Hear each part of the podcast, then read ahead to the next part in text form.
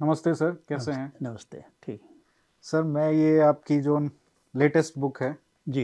ये पढ़ रहा था struggle for police reforms in India. मैं इस पे बात करूँगा बट मेरे को ये बहुत इंटरेस्टिंग बुक लगी कोहिमा टू कश्मीर। कश्मीर तो इसमें आपकी जो जर्नी रही है सर मैं अपने आप को बहुत लकी मानता हूँ कि आपसे बात करने का मौका मिल रहा है क्योंकि जब आपने पुलिस ज्वाइन की थी तब नेहरू जी प्राइम मिनिस्टर थे। जी। उन्नीस सौ उनसठ में। उनसठ में जी। और जब आप रिटायर हुए तब नरसिम्हा राव जी वो प्राइम मिनिस्टर थे और आपने अभी तक के सभी जितने भी प्रधानमंत्री हुए हैं सभी के हम्म, हम्म। आपने कार्यकाल देखा है और उसके अनुभव जो आपके पुलिस के थे और पुलिस का अनुभव भी ऐसा कि इंटेलिजेंस ब्यूरो में आप रहे बीएसएफ हम्म। में आप रहे और उसके फिर डायरेक्टर जनरल भी बने फिर डीजीपी बने आप यूपी पुलिस जो सबसे बड़ी हमारी पुलिस है देश की उसके आप डीजीपी टॉप पोस्ट पे रहे तो सर मैं पहले ये आऊँगा अनुभवों पे ज़रूरी आना पहले ज़रूरी आना इसलिए है क्योंकि उन्हीं अनुभवों की जो आपके रहे उसी के बेसिस पे आपने ये रिफॉर्म्स जो आपने सजेस्ट किए या आपकी जो लड़ाई रही है पिछले 25 सालों की ये भी कहीं ना कहीं उसी पे बेस्ड है। और आपने अपने जैसे बुक्स में लिखा है किस तरीके से जो आ, ऐसे एपिसोड्स हुए हैं आपके करियर में। पर मैं उसमें आने से पहले कुछ ऑपरेशंस की बात करना चाहूँगा सर बहुत संक्षिप्त में। नागालैंड में आप उन्नीस में इंटेलिजेंस ब्यूरो में आपको कोहिमा भेजा गया। जी। और वहाँ पे मैं पर्टिकुलरली ज्योत्समा ऑपरेशन जो था उसके बारे में आप थोड़ा सा कुछ बता सकें तो। कि ज्योत्समा ऑपरेशन जो किया गया था उसकी पृष्ठभूमि यह है कि नागा विद्रोही उन दिनों जो कि ईस्ट पाकिस्तान का रास्ता बंद हो गया था सुरक्षा बल काफ़ी उधर सक्रिय हो गए थे और जितने रूट्स थे सब जगह उन्होंने डिप्लॉयमेंट कर दिया था। तो फिर उन्होंने सोचा कि कोई नया रास्ता निकालना है। फिर उन्होंने चीन का रास्ता ढूंढ के निकाला कि इधर नागालैंड से बर्मा में सोमरा ट्रैक्ट के थ्रू घुस जाएँगे और वहाँ से फिर यूनान प्रोविंस चाइना चले जाएँगे। तो ये रास्ता उन्होंने निकाला और इस रास्ते से करीब साढ़े तीन सौ नागा विद्रोहियों का गैंग एक गया हुआ था यूनान प्रोविंस और वहाँ करीब एक साल ट्रेनिंग प्राप्त करने के बाद वो वापस लौटा। तो हम लोग को पता था कि इतने लोग निकल गए हैं, ये तो पता था, पर कैसे निकले, किधर से चले गए, ये पता नहीं चला। और फिर जब लौटने की खबर हुई तो आखिर साढ़े तीन सौ आदमी के लौटने की खबर भी इंटेलिजेंस को मालूम ही हो गई थी कि इतने लोग लौट रहे हैं। पर बड़ी होशियारी से वो लोग नागालैंड की सीमा के अंदर प्रवेश कर गए। मतलब भारी संख्या में नहीं, पर कहीं से दस आदमी, कहीं से बीस आदमी इस तरह कर कर आगे पर पर यह था कि आखिर में उनको एक जगह मिलना है। जो जगह उन्होंने फ़िक्स की थी वहाँ मिले और बाद में एक ये था कि एक सीक्रेट कैंप में चले जाना है जहाँ किसी को उसके बारे में पता ना हो। तो ये लोग अंगामी क्षेत्र में ज्योत्समा गाँव है, वहाँ पे जाके ये लोग एक सीक्रेट हाइड आउट था, वहाँ पे ये लोग छिपे थे और, पर किसी नागालैंड में मतलब आम जनता को पता नहीं था कि ये लोग कहाँ कैंप कर रहे हैं। अब भारत सरकार को ये चिंता थी कि आखिर साढ़े तीन सौ आदमी पूरा साज सज्जा के साथ चाइनी चाइना से लेटेस्ट वेपन्स लेकर वहाँ से ट्रेनिंग लेकर आए आखिर ये लोग गए कहाँ हैं? इनका पता करना ज़रूरी है वरना अगर ये इनिशिएटिव ले लिए और इन्होंने हिंसात्मक घटनाएँ शुरू की तो बड़ी बड़ी दिक्कत हो जाएगी। तो पूरा भारत सरकार का पूरा तंत्र लगा था पर पता नहीं चल रहा था। फिर एक स्टेज ये आई कि G O C eight mountain division वहाँ एट माउंटेन डिवीज़न कोहिमा में नागालैंड में डिप्लॉयड था। उसके जनरल थे उन्होंने मुझे बुलाया। आ, मुझे उनको मुझ पर बड़ा विश्वास था। तो उन्होंने मुझे बुलाया। मैं उस समय असिस्टेंट डायरेक्टर था कोहिमा में। और बुलाया कि, Prakash we must find out the location of this gang because it's causing great concern to government तो मैंने कहा, सब ठीक है, मुझे थोड़ा टाइम दीजिए, क्योंकि मैं जानता हूँ कि गैंग आ गया है, पर हम लोग को भी नहीं मालूम है। तो फिर उन्होंने जब मुझसे ख़ास तौर से कहा तो मैंने और विशेष तौर से इस दिशा में कोशिश करना शुरू किया।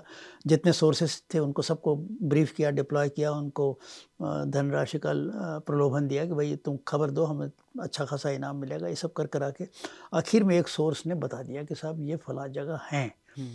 तो जब बता दिया तो फिर हमने कहा भाई ठीक है अब इसको शेयर करेंगे। हमने जो से एट माउंटेन डिवीज़न से शेयर किया। उनका Prakash we need some guides also वहाँ किधर से जाना होगा, कैसे जाना होगा। तो खैर उस गाइड्स वगैरह भी मिल गए, दो गाइड्स भी मिल गए और फिर पूरी उसकी नक्शे पे पूरी योजना बनी और जो से जनरल रॉली थे उसमें commanding officer eight mountain division के। बहुत ही बढ़िया अफसर थे इतने बढ़िया आर्मी अफसर मैंने कम देखे हैं। मतलब उनमें देश के प्रति एक तो कमिटमेंट था और जज्बा था कि कुछ ना कुछ करना है। हम्म। किसी को चैन से नहीं बैठने देते थे। आर्मी के जितने यूनिट थे सब लोग सतर्क रहते थे कि कब जनरल साहब धमक जाएँगे और कब किस बात पर डांट पड़ जाए। बहुत ही बढ़िया अफसर थे। तो उन्होंने फिर ये तय किया और करीब एक ब्रिगेड के करीब उन्होंने फोर्स मोबिलाइज की क्योंकि साढ़े तीन सौ आदमी थे वो भी हम्म। काफ़ी बड़ी संख्या होती है। और ये था कि एक ब्रिगेड इसलिए कि पूरे एरिया को घेरना चाहते थे जिस क्षेत्र में थे। दो बड़ा एक लंबा कॉर्डन लगा रहे थे। तो कॉर्डन तो रात को लगना शुरू हो गया था पर ऐसा लगता है कि भोर के समय कोई एक दो नागा कहीं बाहर निकले हो सकता है कॉल ऑफ़ नेचर अटेंड करने के लिए निकले या कैसे निकले। तो उनको आहट लग गई और उनको अंदाज़ लग गया कि ये तो फ़ौज, हिंदुस्तान की फ़ौज यहाँ घेरा लगा रही उन्होंने जाके अंदर सतर्क किया। अब नागा विद्रोहियों का भी कमाल कहेंगे उन्होंने तुरंत झटपट सारा सामान बाँध लिया वेपन्स वगैरह, हथियार जो सब पैकिंग वैकिंग सब कर ली। और ये था कि यहाँ से निकल के भागना है, वरना तो अगर अटैक शुरू हो गया तो मुश्किल हो जाएगी। इसके पहले एक अटैक शुरू हो we must break through the cordon तो उन्होंने एक एरिया जो एक मेजर विश्वास एक कंपनी कमांडर थे, वो वो जिस क्षेत्र में थे, उस क्षेत्र से ये नागा विद्रोही एकदम घेरा तोड़ते हुए निकल गए। तोड़ने के समय मतलब एक काफ़ी मतलब एक्सचेंज ऑफ़ फायर हुआ दोनों तरफ़ से और काफ़ी कैजुअलिटीज़ भी हुई दोनों तरफ़ से। अब कैजुअलिटीज़ की संख्या न तो इंडियन आर्मी ने बताई, ना नागा विद्रोही ने बताई, पर यह है कि अगर कैजुअलिटीज़ उनकी तरफ़ से हुई तो उनको उठा के ले गए। कोई मतलब डेड बॉडीज़ नहीं मिली। पर ऐसा अंदाज़ है कि करीब कम से कम पच्चीस तीस आदमी तो कुल ज़रूर ही मरे होंगे दोनों तरफ़ से मिला के हम्म। तो अब कैजुअलिटीज़ काफ़ी हुई और एक मतलब मतलब नागा विद्रोहियों को इस बात की बड़ी फ़िक्र हुई कि ये इतना सीक्रेट हाइड आउट था हम लोग किसी को सबको सख्त हिदायत थी किसने किसने हमारे साथ धोखा किया किसी ने तो धोखा किया तो अब वो पता लगाना शुरू किए शुरू किए बहुत दिन तो नहीं पर एक एक डेढ़ महीने में उनको मतलब उन उनकी भी इंटेलिजेंस होती है और आखिर वो तो वहीं के रहने वाले हैं हम्म। सब आदमी तो उनको पता चल गया कि इसकी इसकी योजना प्रकाश सिंह ने बनाई थी और प्रकाश सिंह ने ही इसके पता लगाने के लिए ख़ास तौर से प्रयास किया था तो खैर जहाँ तक वो ज्योत्समा इनकाउंटर की बात है मतलब वो भारत के लिए एक सफलता इस मायने में थी कि करीब ठीक है कुछ कैजुअलिटी ज़रूर हुई होंगी जिसकी संख्या मुझे नहीं मालूम परंतु यह थी कि बाईस विद्रोही नागा विद्रोही पकड़े गए थे। उनके साथ हथियार मिले साजो सज्जा मिली और काफ़ी सामान मिला और बहुत महत्वपूर्ण बात है बहुत सारी डायरीज़ मिली। जो डायरीज इन्होंने चाइना में मेंटेन की थी विद्रोहियों ने। तो किस तरह की इनको ट्रेनिंग दी गई सब उसमें लिखा था। तो चाइना का हाथ पकड़ा गया तो चाइना का हाथ का एक अकाट्य प्रमाण इनकॉन्ट्रोवर्टेबल एविडेंस मिला। और हमें याद है जो चाइनीज़ चार्ज अफेयर्स को भारत सरकार ने बुलाया और उनको कॉल समन किया गया और कहा गया कि मतलब we have got incontrovertible evidence of Chinese involvement in India's north eastern affair और एक स्ट्रॉन्ग प्रोटेस्ट नोट उनको दिया गया।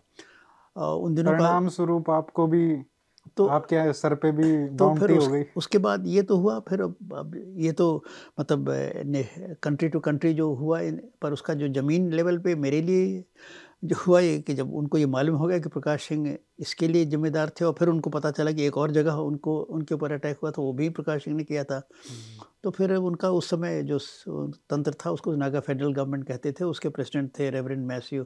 उन्होंने एक अहजा निकाला। अहजा नागा शब्द है अहजा का माने एक ऑर्डर गवर्नमेंट ऑर्डर निकाला कि साहब ऐसे हमारे जगह हमारे ऊपर दो जगह हमला हुआ और ये इंटेलिजेंस ऑफिसर है यही इसके लिए जिम्मेदार थे। तो ये ऑर्डर जो एड्रेस था it was address to Naga security command Naga security command Naga army का विद्रोहियों का संगठन था नागा आर्मी का एक ऐसा हिस्सा था जो पॉलिटिकल असैसिनेशंस में ट्रेन्स को उड़ाने में पुल को उड़ाने में इस तरह। के काम में वो स्पेशलाइज करते थे तो उनको ये आदेश दिया गया कि साहब प्रकाश सिंह को आप ठिकाने लगाइए। उसके मतलब ये था कि इनको इनको इनको ख़त्म कर देना है ये आदेश हुआ पर हमारा इंटेलिजेंस नेटवर्क इतना अच्छा था कि इस आदेश होने के एक हफ़्ते के अंदर ही हमें उसकी एक प्रतिलिपि मिल गई। अब मिल गई तो फिर अब यह कि उस पर अब वो मेरे हाथ में ही आई। सवेरे मैं जब दफ्तर में फ़ाइल अपने पलट रहा था कि क्या क्या डॉक नए डॉक्यूमेंट्स आए हैं तो उसमें एक डॉक्यूमेंट ये भी था। तो अब मेरे समझ में नहीं आया कि इसका करें क्या ये तो तो बहुत मतलब चार पाँच मिनट सोचता रहा सोचता रहा फिर मैंने अपने जो डिप्टी डायरेक्टर थे उनको दिखाया। फिर हम लोगों ने विचार विमर्श कहा कि अभी तो कुछ समझ नहीं आ रहा क्या करना है? परंतु यह है कि इसको दिल्ली को इसके बारे में सूचना देना बहुत ज़रूरी है।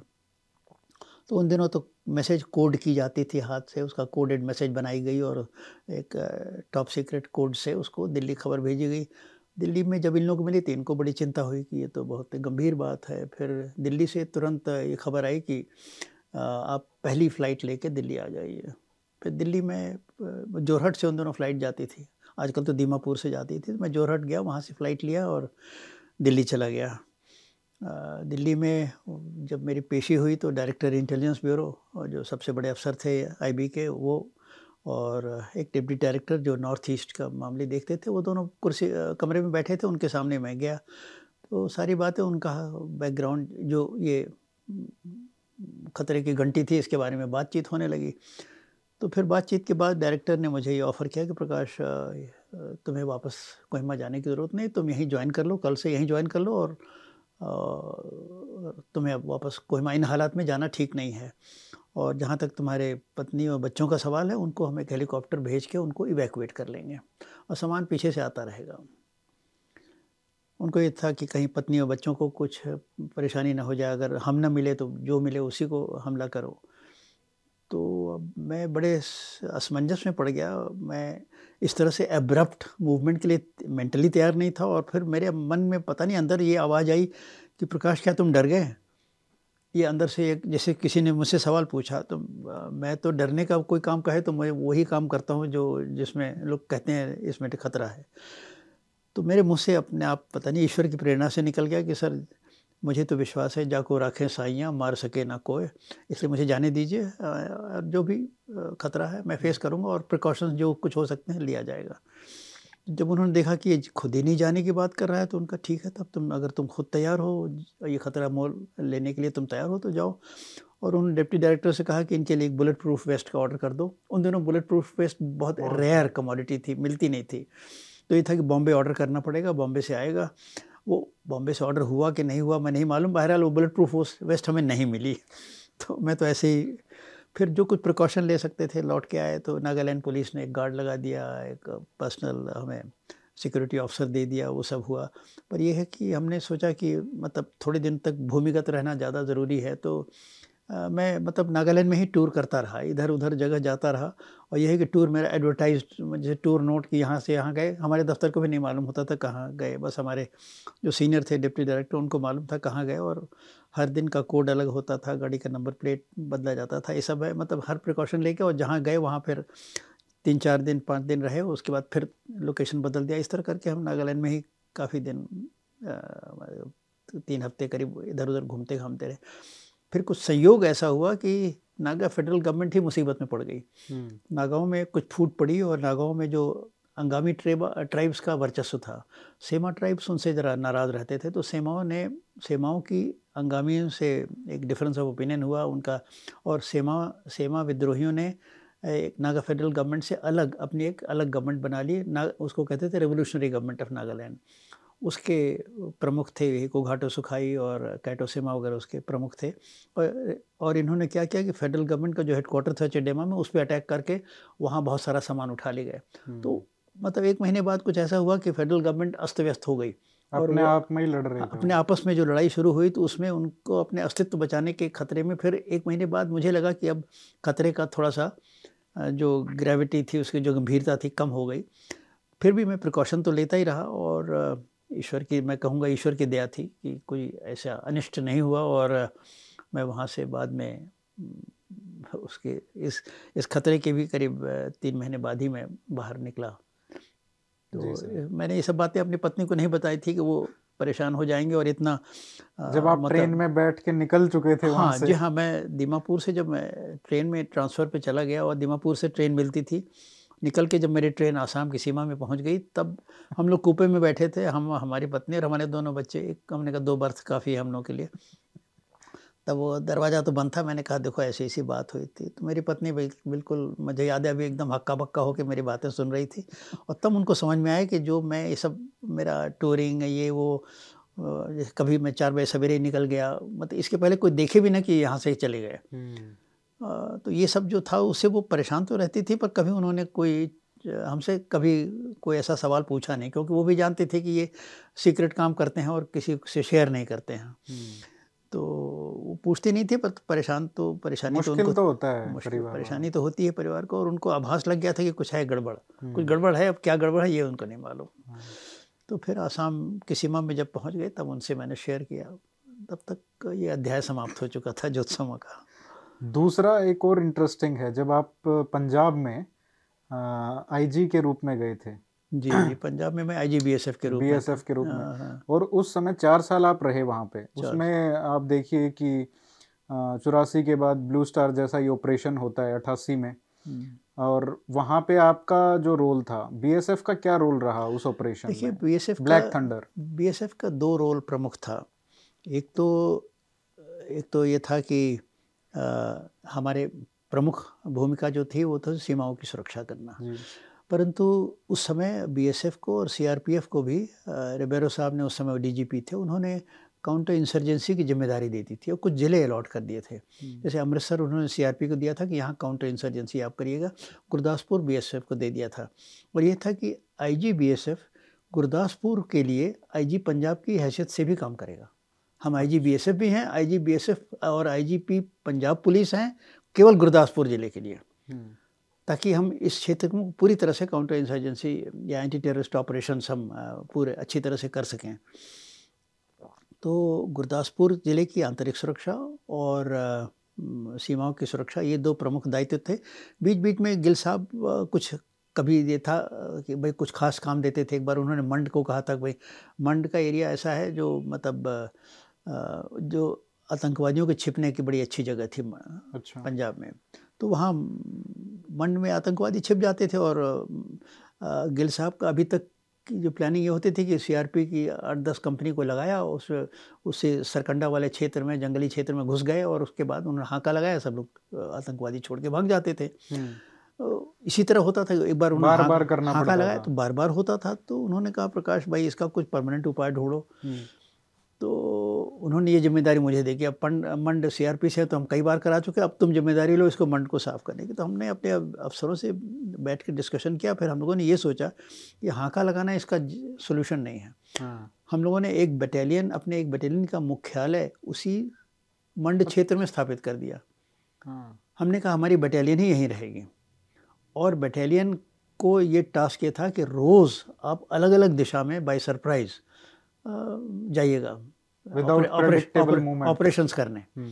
ताकि अब आतंकवादी घबराए कि भाई ये तो यहीं आके बैठ गए। तो और उन्होंने देखा कि इनका कोई ठिकाना नहीं कभी ये एक दिशा में जाते हैं कभी दूसरी दिशा में जाते हैं कब कहाँ टक्कर हो जाए हमारे जाएँगे। तो वो फिर मंड छोड़ के चले गए। और फिर गिल साहब ने इसकी बड़ी तारीफ़ की कि पहली बार ऐसा हुआ है कि मंड से आतंकवादी स्थायी रूप से चले गए बीएसएफ के आने के बाद। इसकी उन्होंने बड़ी तारीफ़ की थी और जो उन दिनों के अखबारों में भी निकला था जिसकी कटिंग्स मेरे पास हैं। हम्म। तो अच्छा उस टाइम गिल साहब वहीं पे थे उस समय गिल साहब डीजीपी हो गए थे हम। हमारे कार्यकाल में हम चार साल थे तो कुछ शुरू में तो रिबेरो साहब थे हाँ। बाद में ज़्यादा समय गिल साहब थे कैसे ऑफिसर थे वो? उनसे कभी साहब बहुत ही मतलब दबंग अफसर थे बड़े शेर दिल आदमी मतलब कले, शेर मतलब का कलेजा पर्सनल इंटरेक्शन आपका शेर क्या का, था? कुछ यादें? शेर का कलेजा था। अब ये है कि आदमी जरा प्रोफेशनल ज़्यादा बड़े डोमिनेटिंग थे तो कभी कभी हम भी हमारा स्वभाव ऐसा है कि हमसे कोई डोमिनेट ना करे हमसे हमसे आप काम जो चाहे ले लीजिए पर हमको बुली मत करिए। हाँ। एक आध बार उन्होंने बुली करने की कोशिश की तो मैं भी अच्छा। उलट के जवाब दे दिया उनसे। तो दरअसल मुझसे उनको बुरा लगा कि भाई ये आदमी हमसे जवाब देता है। पर हमारा ये था हम आप हमसे मुश्किल से मुश्किल काम दे दीजिए जो चाहे काम ले लीजिए but treat me with respect. एक बार उन्होंने कुछ तरह मैं मुझे लगा कि वो सीमा पार कर गए तो फिर मैंने भी उलट उलट के उनको बड़ा कस के जवाब दे दिया था जो उन्हें बुरा लगा।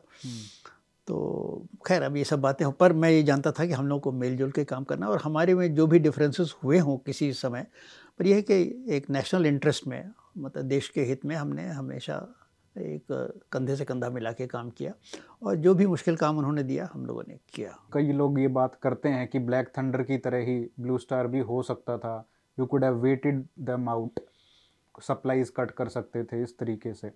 तो क्या उस तरीके से आप देखते हैं कि black thunder was less of an operation because it is considered a huge success देखिए दोनों ही ऑपरेशन सक्सेस थे इसमें कंपेयर करना शायद बहुत उचित नहीं होगा। दोनों की परिस्थितियाँ अलग थी। हम्म। जब ऑपरेशन ब्लू स्टार लिया गया उस समय तो एक तरह से पैरेलल गवर्नमेंट चल रही थी। पिंडरा वाला की पूरी सरकार थी और गोंडल गोल्डन टेंपल से सारे हुक्म जारी होते थे फरमान जारी होते थे किसको मारना है किसको क्या करना है क्या कपड़ा पहनना है लड़के लड़कियों को स्कूल में वो सब वहीं से आदेश होते थे और सरकार के हुक्म की तामील हो या ना हो, पर जो आदेश गोल्डन टेंपल से निकलता था, वो उसकी तो तामील होनी ही थी, वरना उनके खिलाफ। उन दिनों हालात और पूरी तरह से बहुत सारे एक्स आर्मी जो सिख ऑफिसर्स थे, वो वहाँ पे थे। कई रिटायर्ड सीनियर ऑफिसर्स सिख कौम के वहाँ आतंकवादियों से मिल गए थे। तो उन्होंने बड़ा अच्छा स्ट्रॉन्ग डिफेंस बना लिया था। और इतना फॉर्मेडेबल डिफेंस था कि उस समय शायद जो ऑपरेशन ब्लू स्टार हुआ उसके अलावा और कोई विकल्प था नहीं।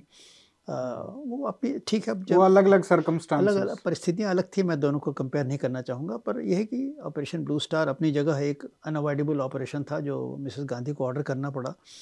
अब उसमें मतलब हो सकता है कुछ चीज़ें अवॉइड की जा सकती थी जैसे अकाल तख्त जो डैमेज हुआ वो क्या अवॉइड हो सकता था नहीं ये सोचने की बात है।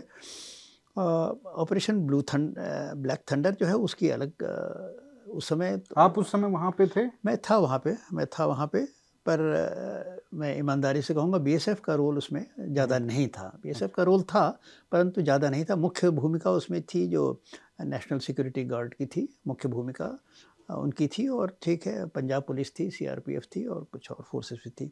बीएसएफ एक तरह से आउटर कॉर्डन अपना मेंटेन कर रही थी कि कोई और समस्या ना खड़ी हो तो हमारा एक पेरिफेरल रोल था हम्म। हमने कोई इसमें डायरेक्ट ब्लैक थंडर में जो जो फ्रंट लाइन का रोल हमारा नहीं था ये मैं मानूँगा हालाँकि ये दूसरी बात है कि ब्लैक थंडर के बाद होम मिनिस्टर साहब की और प्राइम मिनिस्टर साहब के एक प्रशंसा पत्र आए थे प्रशस्ति पत्र कह लीजिए उसमें एक कॉपी मुझे भी लिखी मार्क्ड हो गई थी आपकी आपकी भूमिका की भी तारीफ़ है पर तारीफ़ मुख्य रूप से एनएसजी और अन्य पंजाब पुलिस को जाती है हम्म।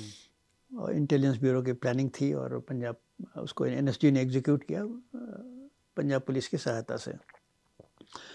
तो वो बहुत ही क्लीन ऑपरेशन इस माने में था कि अपनी तरफ़ एक कैजुअलिटी नहीं हुई। हम्म। दूसरी बात जो कुछ हुआ सब कुछ दुनिया को दिखाते हुआ। सारे कैमरामैन को सारी प्रेस को जगह दे दी गई थी। शाम को वहीं गिल साहब बैठ के ब्रीफिंग करते थे। अब गिल साहब अभी हाल में ही शायद मुश्किल से एक महीने हुए अभी चार्ज लिया था। अभी उनको ज़्यादा मालूम भी नहीं था पर यह ब्रीफिंग करते थे वो। और बड़ा क्लीन ऑपरेशन हुआ जिसमें कि आतंकवादियों को तो नुकसान हुआ। हम्म। जनता को कोई नुकसान नहीं हुआ पब्लिक को। और मंदिर को स्वर्ण मंदिर में कोई ऐसा नुकसान नहीं हुआ। गोली जिस मारी गई तो एक एक आदमी को निशाने से मारी गई और वो एक आदमी वहीं ढेर हुआ। तो बड़ा क्लीन ऑपरेशन था और मतलब एंटी टेररिस्ट ऑपरेशंस में ब्लैक थंडर का उदाहरण दुनिया को दुनिया के सामने रखा जा सकता है कि कितना अच्छा ऑपरेशन था और बिना किसी नुकसान के अपने अपना नुकसान नहीं हुआ पब्लिक का नुकसान नहीं हुआ हम्म। और आतंकवादी सरेंडर करने के लिए मजबूर हो गए बाद में इसमें मैं जो चैप्टर पढ़ रहा था आपका पंजाब के टेन्योर का उसमें सबसे इंटरेस्टिंग बात ये थी कि जिस तरीके से बांग्लादेशियों को कैसे बांग्लादेश से जो आ रहे थे बहुत सारे लोग हम्म। उनको बॉर्डर पार कराना था। जी हाँ वो पाकिस्तान में जाने के लिए। वो भी एक ऐसा उसकी कहानी एक बार बता दीजिए। देखिए ऐसा था कि जब मैं पंजाब में नया नया गया तो मुझे बताया गया कि साहब बांग्लादेशी यहाँ बहुत से आते हैं और वो बांग्लादेश से चल के आते हैं चल के ट्रेन से ट्रक से जैसे भी हो और पंजाब तक पहुँच जाते हैं। और फिर उनका प्रयास ये होता है कि हम उनको बिहारी मुसलमान कहते थे। उनका प्रयास ये होता है कि हम सीमा पार करके पाकिस्तान। चले जाएँ। वो पाकिस्तान जाना चाहते थे। ये बिहारी मुसलमान थे जो बिहार में बांग्लादेश में अनकंफर्टेबल थे तो कहते थे नहीं पाकिस्तान चला जाए। ठीक है? तो ये हज़ारों की संख्या में ये चलते थे। जैसे आज रोहिंग्या मुसलमान जैसे हिंदुस्तान में घुस गए उसी तरह ये घुस जाते थे। हम्म। रोहिंग्या मुसलमान से बहुत ज़्यादा संख्या थे इन बांग्लादेशियों की। तो बंगला, अब बीएसएफ को जो मैंडेट था, कानूनी मैंडेट तो ये था कि कोई सीमा से पार नहीं कर सकता तो सीमा पे जो पकड़े जाते थे, उनको हम लोग पंजाब पुलिस को हैंड ओवर कर देते थे। और पंजाब पुलिस से ये अपेक्षा थी कि पंजाब पुलिस इन लोगों को कलकत्ते भेज देगी, कलकत्ते से बीएसएफ उनको सीमा पे पहुँचा देगी और बांग्लादेश उनको वापस ले लेगा। पर पंजाब पुलिस के पास इतना टाइम ही नहीं था। कि भाई हम इनको तो रोज़ आठ दस आदमी पकड़ के हमको देते हैं, हम कहाँ हम इनको कलकत्ते ले, किसको किसको कलकत्ते ले जाएँ? तो मैंने देखा कि पंजाब पुलिस थोड़े दिन तो उनको रखती थी, उसके बाद कहिए या छोड़ो इनको अपना हम एंटी टेररिस्ट ऑपरेशन करें या बांग्लादेशियों से निपटें। तो वो हम पकड़ के देते थे, वो पंजाब पुलिस थोड़ी दिन रखती थी, फिर छोड़ देती थी, या हो सकता है कुछ लोगों को कलकत्ते पहुँचाया हो और बांग्लादेश भेजने का प्रयास हुआ हो। हालाँकि बांग्लादेश इस बात को नहीं मानता था कि हमारे आदमी आपकी तरफ़ जा रहे हैं, इसलिए हो सकता है, और वो हो सकता है उन्होंने लिया भी ना हो। तो मैंने तो शुरू में तो मुझे समझ नहीं आया, फिर मुझे बाद में लगा, नहीं, ये बहुत गड़बड़ है इसमें। मतलब ये तो बांग्लादेशी, ये आदमी बांग्लादेश के हैं, परंतु पाकिस्तान जाना चाहते हैं। हम इनको बिना मतलब रोक रहे हैं। तो मैंने सोचा, क्यों ना इनको पाकिस्तान जाने की सुविधा दी जाए? तो मैंने सोचा कि ये बात तो है, पर ये मामला अंतर्राष्ट्रीय है। इसमें हमें जो होम मिनिस्टर से बात करनी चाहिए तो होम मिनिस्टर चिदम्बरम साहब थे, उनसे मैंने बात की। तो चिदम्बरम साहब तो बड़े विद्वान आदमी थे उनका but this will be against international law मैंने कहा I know sir that much of law I also understand but I want your I want you to turn the Nelson eye on this project मतलब कि मैं भेजता जाऊँगा आप इसकी cognizance मत लीजिएगा आप इसके नोटिस मत लीजिएगा कि आप तुम ये काम क्यों कर रहे हो। भाई वो जाना चाहते हैं पाकिस्तान तो हम उनको पाकिस्तान भेजने की सुविधा दे रहे हैं। हम्म। आखिर वो इतने फालतू आबादी हम क्यों रखें? हम्म। उनको खिलाओ पिलाओ सांप्रदायिक समस्या अलग खड़े करते हैं वो उनको जाना चाहते हैं जाने दो। तो फिर मैंने अपने मैंने चिदम्बरम साहब के नोटिस मिला दिया उनकी हमको सहमति नहीं मिली उनका अप्रूवल नहीं मिला। उनका तुम करो but you will be doing this at your own risk मैंने कहा ठीक है साहब खतरा लेना तो खतरा लेने में मुझे कोई परेशानी नहीं थी। जब तक मैं, मेरी नीयत सही हो और मैं राष्ट्र हित में काम कर रहा हूँ, तब तक मुझे कोई भी खतरा लेने में संकोच नहीं। तो मैंने अपने कमांडेंट्स को बुलाया कि देखो, मैंने कहा, देखो, ये ऑपरेशन करना है। जितने बांग्लादेशी आते हैं, इनको पकड़ तो तुम लोग लेते हो। इनको अपने कैंप में रखो। और जब अंधेरी रात हो, अंधेरा पक्ष होता है, उस पक्ष में इनको बॉर्डर के पार कह तो जाए, अब हो गया इनकी, हिंदुस्तान में हो गया। और तब तक इनको अपने कैंप में रख के इनको अपने, भाई, खाना भी खिला दो। हम उसके लिए तुम्हें अलग से सीक्रेट सर्विस का मनी देते हैं। और ध्यान ये रखना कि इसको वायरलेस स्पेस का कोई ज़िक्र नहीं होना चाहिए। रिकॉर्ड्स में कोई एंट्री नहीं होनी चाहिए कि इतने आदमी आएगा कुछ नहीं इसको। ये ऑपरेशन अनरिकॉर्डेड ऑपरेशन होना चाहिए, क्योंकि बाद में कभी बात खुलेगी तो परेशानी हो सकती है। तो ये इस तरह से ये लोग फिर ये कमांडेंट लोग यही रात इनको सबको पकड़ के रख लेते थे और ये कब की बात है? सतासी अठासी की? नहीं तुरंत तो नहीं सतासी में तो मैं गया ही था फिर अट्ठासी से मैंने सब ऑपरेशन शुरू कर दिया। अच्छा। फिर ये लोग मतलब रात के अंधेरे में इनको भेजते अच्छा उन दिनों फेंसिंग थी नहीं और उन दिनों बॉर्डर मतलब खुला हुआ बॉर्डर था मतलब वहाँ सीमा पे जाइए तो आपको ये लगता है कि देखिए कैसी कैसा डिवीज़न है। मतलब सीमा पे ये लगता है भाई हिंदुस्तान पाकिस्तान अलग अलग कहाँ हैं? अगर पिलर ना हो तो आपको वो भी नहीं पता चलेगा एक ज़मीन तो एक ही है। हम्म। अच्छा डिप्लॉय हमारे लिए परेशानी पाकिस्तान से हो रही थी कि हथियारों की सप्लाई वगैरह तो बॉर्डर सिक्योरिटी फोर्स के जवान तो बड़े हैविली डिप्लॉयड थे बॉर्डर पे। पाकिस्तान रेंजर्स आराम करते थे उनको उनको कोई परेशानी थी नहीं। अच्छा तो चूँकि हम हैविली डिप्लॉयड थे इसलिए हम कोई सीमा पे ऐसा काम करें तो उसको वो रोक नहीं सकते थे। तो ये हमने सिलसिला शुरू कर दिया कि ये रातों रातों वो कहीं से किसी कहीं से बीस जा रहे हैं कहीं से दस जा रहे हैं कहीं से पंद्रह जा रहे हैं कहीं से पाँच जा रहे हैं सब चौकी वाले अपना भेजते रहे। ये सिलसिला तीन साल तक तो चलता रहा और उन दिनों ये अटारी वाघा बॉर्डर पे हमेशा उन पहले आजकल तो हिंदुस्तान पाकिस्तान के मतलब पाकिस्तान रेंजर्स दिल्ली तक आ जाते हैं हम्म। और हम लोग उधर कहीं लाहौर या कहीं और चले जाते हैं बीएसएफ के छः माह छः माह में जो छठवें माह महीने में जो मीटिंग होती उन दिनों वाघा बॉर्डर पे ही मीटिंग होती थी। तो वाघा बॉर्डर पे जो मीटिंग हुई तो एक दिन डायरेक्टर मुझे याद है जो उनके पाकिस्तान रेंजर्स के प्रमुख थे वो बड़े बिगड़े वही मीटिंग के दौरान कि आप लोग क्या कर रहे हैं और हम बांग्लादेशी भेजे जा रहे हैं। मैंने कहा जनरल साहब आप ये बताइए। मैंने कहा we are sending you half star famished lean and thin Bangladeshi and you are exporting to India well trained, well fed, well armed uh, militants to spread terror in India. आप वो बंद करिए हम ये बंद कर देते हैं hmm. इसका उनके पास कोई जवाब नहीं था वो भी जानते थे कि वो सिख नौजवानों को ट्रेनिंग देकर और उनको सिखलाई करके और अच्छे अच्छे हथियार लगा के पंजाब भेज रहे हैं पंजाब में आतंक फैलाने के लिए तो मैंने कहा आप ये अपना धंधा बंद करिए हम ये धंधा बंद करते थे hmm. इसका उनके पास कोई जवाब नहीं था फिर वो चुप हो गए तो इस तरह सिलसिला तीन साल तक तक चलता रहा मेरे आने के बाद क्या हुआ मुझे फ्रेंकली मालूम नहीं। पर यह है कि मैंने अब अच्छा मेरे पास कोई रिकॉर्ड भी नहीं है कि कितना पर मेरा मोटा मोटा अंदाज़ है कि पच्चीस तीस हज़ार बांग्लादेशी तो हमने ज़रूर पार करा दिए होंगे। मोटा मोटा अंदाज़ है। आजकल दस बांग्लादेशी लोग नहीं भेज पाते हैं और हमने पच्चीस तीस हज़ार पार करा दिया।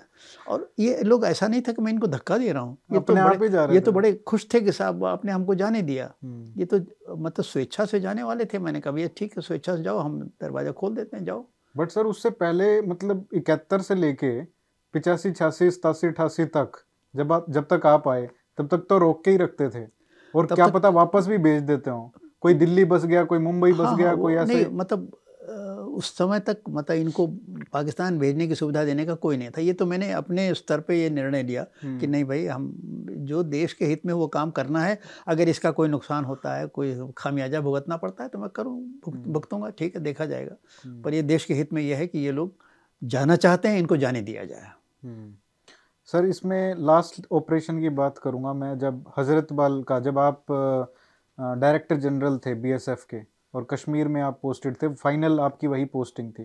तो तिरानवे चौरानवे की बात है जब हज़रत बाल में वहाँ पे एक एपिसोड हम्म, हम्म, होता है। हम्म। उसमें बीएसएफ का कितना बड़ा रोल था? उसमें शुरू में तो बीएसएफ का रोल था बहुत अहम रोल था पर बाद में बीएसएफ को उन्होंने रिप्लेस कर दिया था आर्मी से। तो बीएसएफ का अब हम तो कहेंगे सेकेंडरी रोल था हम लोग आ, मतलब वहाँ थे मौके पे थे पर आर्मी की अहम भूमिका थी। आ, इसमें सर अब मैं बात आ, इसमें आते हैं कि जो तीन एपिसोड जो आपने इस अपनी पुस्तक में भी गिनवाए हैं इसमें भी और इसमें भी कहीं ना कहीं ज़िक्र आता है। जब आप मेरठ रेंज के डीआईजी थे एक वो किस्सा है। जब आपका पहला ऐसा हुआ हम्म। कि जब हम्म। चरण सिंह होम मिनिस्टर थे तो उस समय आप डीआईजी मेरठ बने। तो वहाँ पे आपने काफ़ी अच्छा काम किया लेकिन फिर भी जी। जो आपका अनुभव रहा वो बहुत ही बहुत ही कटु अनुभव रहा। कटु अनुभव था। बहुत ही कटु अनुभव रहा क्योंकि चरण सिंह से मुझे मैंडेट यही था कि ईमानदारी से काम करना है भ्रष्टाचार को ख़त्म करना है तो मैंने कहा ठीक है। जब ये सत्तर की बात है सत्तर हाँ, सेवेंटी सेवन सेवेंटी एट की बात है। तो हम्म। मैंने कहा जब ये मैंडेट है तो फिर ठीक है। और ये मेरे मुझको बिल्कुल सूट करता था। मैंने कहा अब तो ऊपर से सपोर्ट है ऊपर से डायरेक्शन है कि ईमानदारी से काम करो बेईमानों को उखाड़ फेंको। तो मैंने बेईमानों को उखाड़ फेंकना शुरू किया। मुझे क्या पता था कि बेईमानों में मतलब हर काम में तो असल में यूपी में यूपी में क्या हिंदुस्तान में हर जगह ये बुरा हो गया कि आप कोई एक्शन लीजिए तो आप पहले ये देखा जाता है कि कौन सी जाति उससे प्रभावित हो रही अब उन दिनों ऐसा था कि चरण सिंह के बड़े अच्छे आदमी थे मतलब बड़े नेक नियत और बड़े काबिल आदमी थे। उनके मैं अभी अभी भी आज की तारीख में भी तारीफ़ बराबर तारीफ़ ही करता हूँ। पर ये अब ये था कि हर आदमी में कुछ कमज़ोरी होती है वो थोड़ा कान के कच्चे थे। उनको अब हमसे जो प्रताड़ित हुए उसमें ज़्यादातर सिंह थे। अब सिंह तो कुछ भी हो सकता है राजपूत भी हो सकता है पर मेरी मुझको ये सब बात मैं इन सब चीज़ों से ऊपर था। हम्म। मुझको तो खाली दो ही जात दिखती थी या तो ईमानदार हो और समाज के प्रति तुम्हें निष्ठा है और समाज में अच्छा काम करोगे या तुम लूटपाट करोगे बेईमानी करोगे? बस मेरे लिए तो ईमानदार बेईमान दो ही थे दो ही तरह के पुलिस अफसर थे। हम्म। और बेईमान थे वो मेरे दुश्मन थे तो मैं तो मैंने किसी की न जात पूछी न कुछ है। जो मिला उसको धराशाही करता चला गया। और मेरे कप्तान साहबान ज़रा डरते थे। वो लोग तो ज़रा जात वात ये वो पता नहीं क्या देखते थे। मैंने कहा जहाँ तुम्हें डर लगे कह देना डी साहब का हुक्म है इसलिए उनका हुक्म पालन कर रहा हूँ मुझसे मत नाराज़ हो। मैंने कभी पर बेईमान आदमी को है अब इस... और उस समय हुआ भी ऐसा ही कि जब चौधरी चरण सिंह बने प्राइम मिनिस्टर तो बहुत सारे लोगों ने अपनी बातें करवा के वहाँ पे पोस्टिंग भी करवा बहुत सारे जाट अफसर सब उन्होंने यूपी में कोई गोरखपुर था कोई लखनऊ था कोई इटावा था सब अपने सब मेरे ट्रेन में पहुँच गए। हाँ। सब मेरे अधीन थे। अब भाग्य या दुर्भाग्य की बात थी कि उसमें बहुत सारे अफसर जाट निकले अब जाट अफसर ये परेशान हुए। वो कहते थे अब तो मौका था जरा चरण सिंह जी वहाँ होम मिनिस्टर तो अब तो असली नौकरी करने का मौका था। मतलब नौकरी करने का मौका मतलब कि अब खाओ पियो जरा और मुफ़्त में ताव दे के काम करो। और ये पता नहीं कहाँ से खर दिमाग का डीआईजी आ गया जो हमें काम नहीं करने दे रहा है। हम्म। तो ये लोग फिर गैंग अप कर गए और इन्होंने जाके गायत्री देवी से मेरी शिकायत की। गायत्री देवी ने चरण सिंह जी से कही और दुर्भाग्य से चरण सिंह जी को लगा कि ये आदमी गलत है और ये आदमी दुर्भावना से काम कर रहा है जाट विरोधी है मुझे तो जाट विरोधी क्या है? तो फिर एक दिन एकदम फ़ोन आया विजय करण उनके ओएसडी थे officer on special duty police अफसर जो बाद में कमिश्नर पुलिस हो गए और डायरेक्टर सीबीआई हुए उस समय ओएसडी थे चरण सिंह के उनको फ़ोन आया प्रकाश तो वो होम मिनिस्टर साहब बुला रहे हैं? भाई पत क्या बात है यार क्या हो गया है? क्यों कुछ नाराज़ से दिख रहे थे? हमने कहा भाई हमको तो आप काफ़ी यंग थे उस समय। हाँ नाइन्टी ये सेवेंटी सेवन की बात है सेवेंटी हाँ। सेवन में मतलब कितने चालीस साल के हो गए थे हाँ लेकिन डीआईजी में मतलब वो मेरठ जो मेरठ मेरठ में मेरा पहला चार्ज था हाँ। मैं मतलब आमतौर पे पहले चार्ज में आपको मेरा ट्रेन मिलता नहीं पर मेरा ट्रेन में कैसे नियुक्ति हुई वो एक अलग किस्सा आप छोड़िए हाँ। उतना लंबा किस्सा कहाँ सुनिएगा हाँ। उसके लिए पुस्तक पढ़ सकते हैं हाँ मेरा ट्रेन में मतलब कोई जाने को तैयार नहीं था खैर वो जो चतुर बहुत संक्षेप में चतुर्वेदी साहब थे उन्होंने चतुर्वेदी साहब को बहुत मानते थे। वो जो बाद में पुलिस कमिश्नर दिल्ली हो गए थे, बहुत मानते थे चरण सिंह जी। तो चरण सिंह जी ने चतुर्वेदी साहब से पूछा कि भाई कोई अच्छा अफसर मेरठ के लिए बताओ। चतुर्वेदी चतुर्वेदी जी ने कहा कि भाई प्रकाश सिंह को भेज दीजिए, वो अभी नया नया प्रमोट हुआ है, पर he is very straight forward officer and he और वो रहेंगे तो पुलिस की एक अच्छी छवि बनेगी। इस तरह मेरी पोस्टिंग हो गई। न न मैं चरण सिंह से मिला था ना, वो मुझसे मेरी शक्ल देखे थे।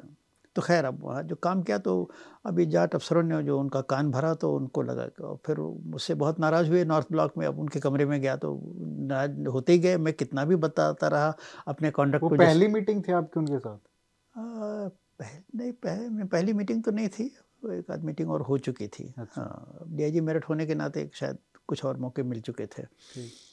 पर वो नाराज़ होते गए। उनका चेहरा मैंने देखा तमतमाता हुआ लाल हो गया था। पर मैं अपने ग्राउंड पे रुका, मैंने ये नहीं कहा कि मैंने गलत किया, मैंने अपनी बात को जस्टिफाई नहीं, सब इनके खिलाफ ही आरोप है इनके खिलाफ यार, सब पर वो सुनने को नहीं तैयार थे। जब सुनने को नहीं तैयार मैंने कहा sir I have nothing more to say salute किया, मैं बाहर चला आया और मैंने कहा, गाड़ी मेरठ के लिए रवाना हो गई। जब तक मैं मेरठ पहुँचता हूँ, तब तक मेरा ट्रांसफ़र ऑर्डर पहुँच चुका था। ट्रांसफ़र ही होता तो कोई बात नहीं थी पर उसके बाद उन्होंने चरण सिंह जी इतने नाराज़ हो गए थे उन्होंने राम नरेश यादव थे मुख्यमंत्री जो उनके खास प्रोटीज कह कह सकते हैं हम्म। आप थे तो उनको उन्होंने कह दिया इनको सस्पेंड करो। अब ईश्वर की दया होती है किसी न किसी के रूप में वो सहायता करता है ईश्वर। तो उन्होंने उस समय चीफ सेक्रेटरी और होम सेक्रेटरी दोनों मुझे जानते थे कोई व्यक्तिगत कोई क्वेश्चन नहीं था वह जानते थे कि ये अफसर ठीक है और ईमानदार है वो। उनको लगा कि इस अफसर का हैरेसमेंट हो रहा है। तो वो जब चीफ मिनिस्टर ने उनको हुक्म दिया तो वो लोग गए उनसे मिलने के साथ इनको आप सस्पेंड करने कह रहे हैं पर इसका कुछ बेसिस होना चाहिए कुछ प्रिलिमिनरी उन दिनों मतलब नियमानुसार यह है कि किसी को सस्पेंड करने के पहले उसकी प्रारंभिक जाँच करा लीजिए प्रथम दृष्टया उसके विरुद्ध कुछ आरोप बनने चाहिए तब आप सस्पेंड कर सकते हैं हम्म। आजकल तो अनाप शनाप सस्पेंड हो जाते हैं आजकल तो कायदे कानून का पालन उतना नहीं होता है और अधिकारियों में वो रीढ़ की हड्डी ज़रा कमज़ोर है अब लोग जो उल्टा सीधा हुक्म सब लोग मान लेते हैं हम्म। तो इन लोगों ने कहा कि उस समय कि इनके खिलाफ कोई आरोप तो बताइए। तो वो कागज़ कोई रखे हुए थे पहले से। कागज़ दिया उन्होंने। कागज़ में जो कुछ भी आरोप थे उनका पढ़ पढ़ के उनको समझ में आ गया एक्सपीरियंस है कि सब बकवास है। पर उनका सब इसकी हम जाँच करा लेते हैं। पर मुख्यमंत्री को तो ये था, कहीं होम मिनिस्टर से हमारा जवाब तलब ना हो जाए कि तुमने अभी तक सस्पेंड नहीं उनका जल्दी से एक हफ़्ते के अंदर इसकी इंक्वायरी हो जानी चाहिए। तो उनका सब ठीक है, एक हफ़्ते के अंदर हो जाएगी। तो एंटी करप्शन को जाँच दी गई। एंटी करप्शन एक हफ़्ते में, एक हफ़्ते के अंदर ही जाँच करके कहा कि नहीं साहब, सब कुछ बकवास है, कुछ भी इसमें तथ्य नहीं है, सब गलत आरोप हैं। फिर ईश्वर की, फिर सहायता, देखिए उन दिनों मेरा नाम बहुत पहले से चल रहा था ऑस्ट्रेलिया एडमिनिस्ट्रेटिव स्टाफ कॉलेज में वहाँ ट्रेनिंग के लिए। वो आ गया तो अच्छा होम मिनिस्ट्री से ये हुक्म आ गया सरकार में आप जानते हैं लेफ़्ट हैंड और राइट हैंड में कभी कभी कोऑर्डिनेशन नहीं होता। एक तरफ़ तो हो रहा है कि इनको सस्पेंड करो, दूसरी तरफ़ हो रहा है कि इनको ऑस्ट्रेलिया जाना है। मैंने ऑस्ट्रेलिया जाने का हुक्म आया, मैंने अपना बिस्तरा बांधा, मैं चला गया। अब दो महीने के लिए मैं बाहर रहा, तब तक इन लोगों का गुस्सा भी ठंडा हो गया और इन्होंने देखा कि हमारे पास सस्पेंड करने का कुछ है भी नहीं, आधार भी नहीं है। जब तक मैं लौटा तब तक मामला ठंडा हो चुका था और फिर लौट के आया तो बस यही है कि कहीं रद्दी पोस्टिंग मुझको दे दी गई उस समय कंप्यूटर सेल में पोस्ट कर दिया गया, न कंप्यूटर था कंप्यूटर सेल में कंप्यूटर ही नहीं था। कंप्यूटर की कोड बुक नहीं थी बस यह कंप्यूटर सेल, तुम खड़ा करो यहाँ पे। मैंने कहा, ठीक है, मैं खड़ा करने के लिए जो काम है फाउंडेशन डालने का, वो सब काम मैं करूँगा। तो करता रहा तो मतलब पोस्टिंग खराब दे दी, पर उसे कोई हर्जा नहीं है। हम्म। दूसरा कटु अनुभव था उन्नीस सौ चौरासी का। जब आप आगरा में डीआईजी थे। हाँ वो भी वो भी वो भी प्रेशर था उतना ज़्यादा कटु अनुभव न था पर वो भी कटु अनुभव था। चौरासी में सिख विरोधी दंगे हुए थे। हम्म। सिख विरोध दिल्ली में हुआ था और यूपी में कानपुर बहुत प्रभावित था। पर हमने देखा हमारा हमने कहा नहीं ये तो गलत बात है। सिखों को सिखों को मारने वाली बात से मैं बिल्कुल सहमत नहीं हूँ। और मैंने तो अपने लेवल पे एक ऐसा ऑर्डर भेजा जो हर थाने तक उसकी कॉपी गई। मैंने कहा खबरदार से अगर कहीं कोई सिख पे ऐसे आक्रमण हुआ या उनकी हत्या या उनका नुकसान हुआ तो मैं इसकी बहुत सख्त नोटिस लूँगा और उसके खिलाफ एक्शन लूँगा। मेरे डीआईजी की तरफ़ से हुक्म गया। हाँ पूरे रेंज में गया। तो पूरे रेंज में सिख सुरक्षित रहे। ऑन द होल सुरक्षित रहे। यदा कदा घटनाएँ मथुरा में कुछ घटना हो गई थी। तो मथुरा के एसपी को मैंने एडवांस रिमार्क दिया था इस बात के लिए कि आप मेरे आदेश का पालन नहीं हुआ। पर आगरा इतना सुरक्षित स्थान था। आगरा में एक, गुरुद्वारा है, आगरा के आउटस्कर्ट्स में। उसका नाम है शायद गुरु कताल गुरुद्वारा है। अच्छा। तो जितने ट्रक वाले दिल्ली से कानपुर जा रहे थे या कानपुर से दिल्ली आ रहे थे आपको जान के ताज्जुब होगा सब वहीं उसी गुरुद्वारे में शरण ले रहे थे। क्योंकि वो उनको सबसे सेफेस्ट तो आगरा रेंज उनको लगा कि आगरा में हम सुरक्षित हैं। और ये आगरा की सीमा के आगरा शहर से थोड़ी दूर पे ये गुरुद्वारा है वहीं पे मैं समझता हूँ हज़ार से ज़्यादा ट्रक वहीं खड़ी थी। काफ़ी बड़ी ज़मीन थी उनके पास। सब ट्रक खड़े थे कि अगर दिल्ली जाएँगे तो मार खाएँगे कानपुर जाएँगे तो मार खाएँगे। आगरा पुलिस हमको सुरक्षा प्रदान कर रही है और यहाँ की या यहाँ की पुलिस ठीक है। हम्म। तो जब तक वहाँ बलवा सिख विरोधी रॉयट्स होते रहे तब तक ये वहीं रहे और जब स्थिति सामान्य हो गई और ये हुआ कि अब थोड़ा मामला शांत हो गया है तब हमने आगरा पुलिस की सुरक्षा में तब भी उनको आगरा पुलिस की सुरक्षा में उनको पंजाब की सीमा तक पहुँचाया। तो ये बात ये बात उसमें कांग्रेस की सरकार थी उत्तर प्रदेश में, उनको ये बात रास नहीं आई और उन्होंने मेरे खिलाफ एक जाँच बैठा दी। जाँच बैठा दी इस बात की कि आपने इस अवधि में कांग्रेसियों पर आपने अत्याचार किया और उन पर लाठी बरसाई और उनको पिटाई की। हाँ लाठी बरसी और पिटाई भी हुई जहाँ तहाँ जब वो, जब कानून को अपने हाथ में लेना चाहते थे। इसकी जाँच हुई थी, जाँच मेरे विरुद्ध चली गई और मेरे अगेंस्ट रिपोर्ट दी गई। उस समय डीजीपी थे जे एन चतुर्वेदी, वो भी बड़े, बहुत ही बढ़िया अफसर थे, ईमानदार आदमी और किसी नहीं दबने वाले अफसरों में से थे। उनको कहा गया कि देखिए एडवर्स रिपोर्ट आई, इनके खिलाफ एक्शन लीजिए। उनका नहीं नहीं, प्रकाश सिंह ने जो किया, बिल्कुल ठीक है, कानून काम किया और उन्होंने रिपोर्ट को फ़ाइल में, अपने अलमारी में बंद करके रख दिया कि इस पर कोई कार्रवाई नहीं होगी। तो लोगों तो की जान बचाने के लिए ये पहली बार हो रहा होगा हाँ, शायद कि, कि मतलब लोगों की जान बचाने के लिए हमारी जाँच हुई कि आपने कांग्रेस मरने क्यों नहीं दिया हाँ, आपने? नहीं आस, ये तो नहीं कहा उनका मतलब रोड वो आपने कांग्रेस वही था। आपने कांग्रेसियों को पीटा क्यों? जो मारना चाहते थे। तो ये इसके लिए मेरी जाँच हुई। तो ये भी एक अनुभव था। मतलब ये भी बुरा अनुभव था पर ऐसा कोई चूँकि कोई नुकसान नहीं हुआ इसलिए मुझे मुझे लगा कि मैंने ठीक किया और फिर कुछ बात सब निभ गई। हम्म। फिर तीसरे पे आते हैं। डीजीपी असम में गए वहाँ पे सीएम थे। जी हाँ डीजीपी आसाम मुझे विशेष परिस्थितियों में भेजा गया था। देखिए मेरा सिर्फ़ इलेक्शन कराने के लिए भेजा मुझे भेजा गया था कि भाई इलेक्शन कराना है और आसाम पुलिस का अधिकारी इसको नहीं करवा पाएगा। तुम्हें आतंकवाद का पंजाब में बहुत अनुभव हो चुका है। वहाँ उल्फा कह रहा है कि इलेक्शन नहीं होने देंगे। तुम जाओ वहाँ उल्फा की ठुकाई करो उल्फा को इलेक्शन डिसरप्ट मत करने दो। इलेक्शन हो जाए ये तुम्हारा मैंडेट है। उन्नीस सौ इक्यानवे की बात हाँ, ये उन्नीस सौ इक्यानवे की बात है। जस्ट आफ्टर पंजाब हाँ तो मैंने कहा साहब मैं प्राइम मिनिस्टर ने मुझे बुला के ये हुक्म दिया था। तो मैंने कहा साहब पर मेरा कार्डर नहीं है वो। मैं उनकी मतलब देखिए जब जिस में आप रहते हैं तो उस कार्डर में लोगों ने आपको एज एस पी देखा है डीआईजी देखा है आई देखा है। तो फिर आपकी आपके आप जानते हैं किन लोगों से आपको काम देना मैंने कहा वो तो बिल्कुल नई जगह हो जाएगी मैं काम कैसे लूँगा?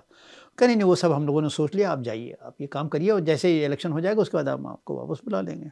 ठीक है? मैं चला गया आदेश का पालन करके और इलेक्शन ईश्वर की दया से हो गया मैं कहूँगा। और बाद में ऐसे शुरू में तो उल्फा ने धमकी दी थी नहीं करेंगे। बाद में जब उन्होंने देखा कि अब कुछ हो नहीं पा रहा है या उन्होंने उनकी हमें लगता है कुछ किसी से नेताओं से कुछ समझौता भी होता है इन लोगों का तो अंदर अंदर बहुत होता है ना कि तुम तो हमको इलेक्शन लड़ने दो इलेक्शन बाद तुम्हारा हम ये भला कर देंगे ये कर देंगे। कुछ हुआ ज़रूर था। उन्होंने बाद में फिर अपना जो धमकी दी थी वो भी विड्रॉ कर लिया। अब मैं ये नहीं कहूँगा आसाम पुलिस से दबाव के मारे कुछ हो सकता है कुछ आसाम पुलिस का दबाव हो कुछ राजनीतिक समझौता हो उन्होंने विड्रॉ कर लिया था तो खैर इलेक्शन हो गया। एक गोली नहीं चली और फिर मैं वापस आना चाहता था पर मुझे कहा गया नहीं भाई थोड़े दिन और ज़रा आसाम पुलिस को रास्ते पर ला दो ज़रा इसको और अच्छा कर दो। मैं न, नहीं चाहते हुए मैं रुक गया पर यह है कि पॉपुलर गवर्नमेंट से मेरी बनी नहीं। मुख्यमंत्री तो हितेश्वर साइकिया थे बहुत ही विचित्र आदमी थे बहुत ही विचित्र आदमी थे। वो कहते थे कहते थे कुछ उसका मतलब होता था कुछ और करते थे कुछ और। मतलब उनका कुछ समझ भी नहीं आता था मेरे से कि भाई ये कैसे आदमी है। मतलब उनसे बात करके समझ में नहीं आता था कि जो बात कहें उस पर हम विश्वास करें कि नहीं करें। बात मीठी करते थे और काम कड़वा करते थे। तो फिर वो किडनैपिंग का केस हुआ वो किडनैपिंग का नहीं वो नागा वो उल्फा विद्रोही जो थे करीब 300 से अधिक विद्रोही थे जिनको आसाम पुलिस ने समय समय पे बहुत दिनों से गिरफ़्तार किया कर रखा था हम्म। इन्होंने दो झटके में एक बार में करीब 200 एक बार में 150 करके सबको छोड़ दिया। अब मैं बहुत इस पर मुझे बहुत बुरा लगा कि मैं डीजीपी हूँ मुझसे बात तक नहीं करते मुझसे कंसल्ट तक नहीं करते और विद्रोहियों को छोड़ दिया। यही विद्रोही कल को ये आतंकी घटनाएँ फिर से करेंगे तो कौन जिम्मेदार होगा? फिर हमें को तो इन्हें पकड़ना पड़ेगा। हम्म। मैं जाकर उनसे बड़ी बहस की तो उनको बड़ा बड़ा बुरा लगा कि ये डीजीपी तो हमारे एक्शंस को क्वेश्चन कर रहा है। मैंने कहा सर ये आप कैसे छोड़ सकते हैं मतलब you have not care to consult me I am responsible for and order in the state. I have to maintain it. And how do I do it if tomorrow they start uh, indulging in acts of terror? तो उनको बड़ा बुरा लगा फिर खैर बुरा लगा पर ज़्यादा कुछ नहीं कहे मैंने कहा वो बस ये था कि विचित्र आदमी थे बस उनका ठीक है ठीक है नहीं वो और फिर मैं चला आया फिर थोड़े दिन बाद वो देखा कि गुवाहाटी में दरगाहों की पोस्टिंग वो कर रहे हैं किस थाने पे कौन दरोगा रहेगा? उल्फा वाले? नहीं नहीं मुख्यमंत्री महोदय। हमने कहा ये तो भाई ये गड़बड़ है आप आदमियों को छोड़े जा रहे हो आप दरोगा की पोस्टिंग कर रहे हो तो मैं यहाँ कुर्सी की शोभा बढ़ाने के तो मैं नहीं आया हूँ मैं तो काम करूँगा या मैं चला जाऊँगा? मैं मैं ऐसी परिस्थिति में कुर्सी को मैं लात में मारना चाहता वैसे भी कोई मोह था नहीं कि भाई अब तो हाँ तो मैंने उनसे जा कहा साहब इन परिस्थितियों में तो मैं काम नहीं कर सकता मुझे आप कार्य मुक्त कर दीजिए मैं डी का पद छोड़ना चाहूँगा। उनको भी लगा जान चलो इससे आदमी से जान छुटी ये खुद ही जा रहा है हम इसको निकालना नहीं पड़ेगा। तो उन्हें जिस दिन मैंने चिट्ठी भेजी उसी दिन उन्होंने उन, उन्होंने ऑर्डर कर दिया हाँ ही मैं भी रिलीव्ड मैं, मैं भी खुश मैंने फिर आप अपने गृह राज्य में आए आखिरी आखिरी कटु अनुभव। हम्म। तो वहाँ पे कल्याण सिंह आप जब चीफ मिनिस्टर थे वो बने नए नए बने थे तो आपको उन्होंने अपॉइंट करने का सोचा?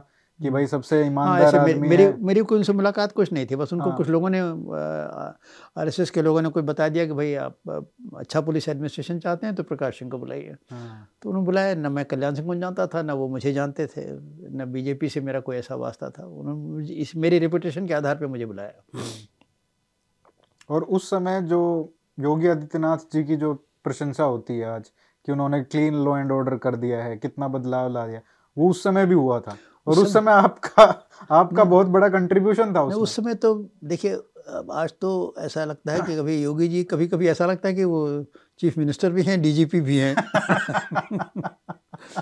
मतलब इतना इतना ज़्यादा उस इंटरेस्ट लेते हैं अपने काम में और इतने इतना ज़्यादा उनकी प्रतिबद्धता है कमिटमेंट है। हाँ। उस समय तो उन्होंने मोटे मोटी मोटी बातें हुई थी बाकी तो ये था कि उन्होंने मुझे छूट दे रखी थी कि आपको जो सही काम हो करिए। एक साल तक तो कल्याण सिंह ने मुझे छूट दे रखी थी और उस छूट का परिणाम यह हो कि माफिया के विरुद्ध पहली बार उत्तर प्रदेश में एक सघन अभियान चला। हम्म। बहुत सघन अभियान चला और बहुत से आदमी मतलब या तो समझिए कि माफिया जो थे या तो भगवान के पास चले गए या जेल के अंदर चले गए या भूमिगत हो गए अंडरग्राउंड हो गए उनका पता नहीं था। मतलब अब उनका एड्रेस नहीं था। कि आप ये आप ये सोचें कि ये माफिया आदमी फलानी जगह रह रहा है तो वो बात ख़त्म हो गई थी। माफिया जस्ट डिसअपियर्ड उनको इतना डर था कि मतलब या तो यूपी छोड़ दो या कहीं अंडरग्राउंड चले जाओ। तो ये लोग सब अंडरग्राउंड चले गए थे और या तो जेल के अंदर थे। तो पहली बार माफियाओं के दिल में मतलब भय जो होता है वो हुआ और लेकिन फिर जो कटुता आई वो आई अयोध्या के समय। अयोध्या एक मुद्दा था कई बातें थी देखिए हम्म। मैं मेरा काम करने का जो तरीका था थोड़ा मतलब बड़ा असाधारण सा था होम डिपार्टमेंट का ऐसे तो हम लोग अधीन हैं होम डिपार्टमेंट का काम करते हैं पर हमारा ये था कि भाई जितने दिन काम करना है शान से काम करना है। शान से मतलब कोई हमारे अपनी ग्लोरी के लिए नहीं पर हम अच्छी तरह से काम करेंगे कि हाँ एक इफ़ेक्टिव डीजीपी कुर्सी पे बैठा है और जनहित में ये काम कर रहा है और जनहित में जो काम है वो मैं करूँगा उससे मुझे कोई रोक नहीं सकता। आपने देखा मैंने बांग्लादेशों कैसे भेजा। जनहित में जो काम है राष्ट्रहित में जो काम है वो मैं करूँगा चाहे उसका जो भी खामियाजा हो मैं भुगतूँगा तो इसी तरह से मैं काम करता था और होम डिपार्टमेंट रह रह के कुछ कुछ उल्टे पलटे ऑर्डर भेजता था। मतलब अच्छा। उनके मतलब दस ऑर्डर आए तो उसमें दो तीन ऑर्डर ऐसे होते थे जो मेरे गले के नीचे नहीं उतरते थे। तो मैं ऐसे ऑर्डर्स का पालन नहीं करता था। तो ये एक साल के बाद आने शुरू हुए? ये एक साल के बाद हाँ। तो होम डिपार्टमेंट जो उल्टे सीधे ऑर्डर भेजे मैं क्या करूँ अपने ऑफ़िस में एक अलमारी थी स्टील अलमीरा उसके ऊपर रख देता था। अच्छा। और मुख्यमंत्री के जो काम करने की स्टाइल थी कि तो वो रात को जब कुछ खास बात होती थी तो रात ऐसे तो दिन में मीटिंग हो जाती थी खास बात होती थी रात को नौ दस बजे बुलाते थे पर मीटिंग कभी साढ़े दस कभी ग्यारह बजे शुरू होती थी आधी रात के बाद ख़त्म होती थी। और पर यह है कि हम वो भी कहते थे सिंह साहब इसी समय हम भी फुर्सत से आप भी फुर्सत से हम लोग ज़रा आराम से बैठ के बात करेंगे। दिन भर तो बहुत व्यस्तता रहती है। कैसे तो, आदमी थे वो? नहीं कल्याण सिंह फ़र्स्ट उनका फ़ेज़ वन तो बहुत ही अच्छा था। ही वॉज़ एन आइडियलिस्ट और मतलब किसी स्थिति का बड़ा अच्छा विश्लेषण करना और सही निर्देश देना ये उनकी क्योंकि मतलब अभी जो उनकी जो इमेज है वो सिर्फ़ बाबरी से ही उनका स्ट्रांग उनका स्ट्रांग पॉइंट था। हम्म। पर धीरे धीरे बाबरी के बारे में तो मैं क्या कहूँ ऐसा लगता है बहुत सारे फैक्टर्स थे कल्याण सिंह अकेले नहीं थे पर बड़े कुशल प्रशासक के रूप में मैंने उनको देखा।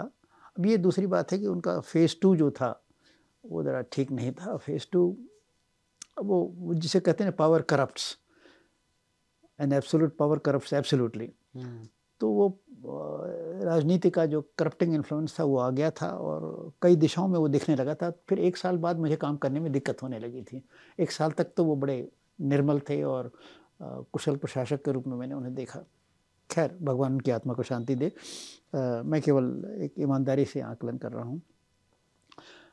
तो बाद में ज़रा वो मतलब मेन बहुत तरह के दबाव थे और तो होम डिपार्टमेंट ने ये देखा अच्छा मैं इन आदेशों को मैंने कहा ना आधी रात की जो मीटिंग हो उनको दिखाता था कि साहब देखिए ये हुक्म आया होम डिपार्टमेंट इसको लागू करने से ये नुकसान होगा और ये मैं इस वजह से इसको नहीं लागू कर रहा हूँ।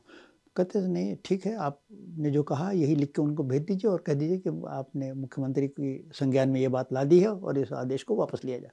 तो मैंने इस तरह बहुत सारे आदेश होम मिनिस्टर कौन था उस समय?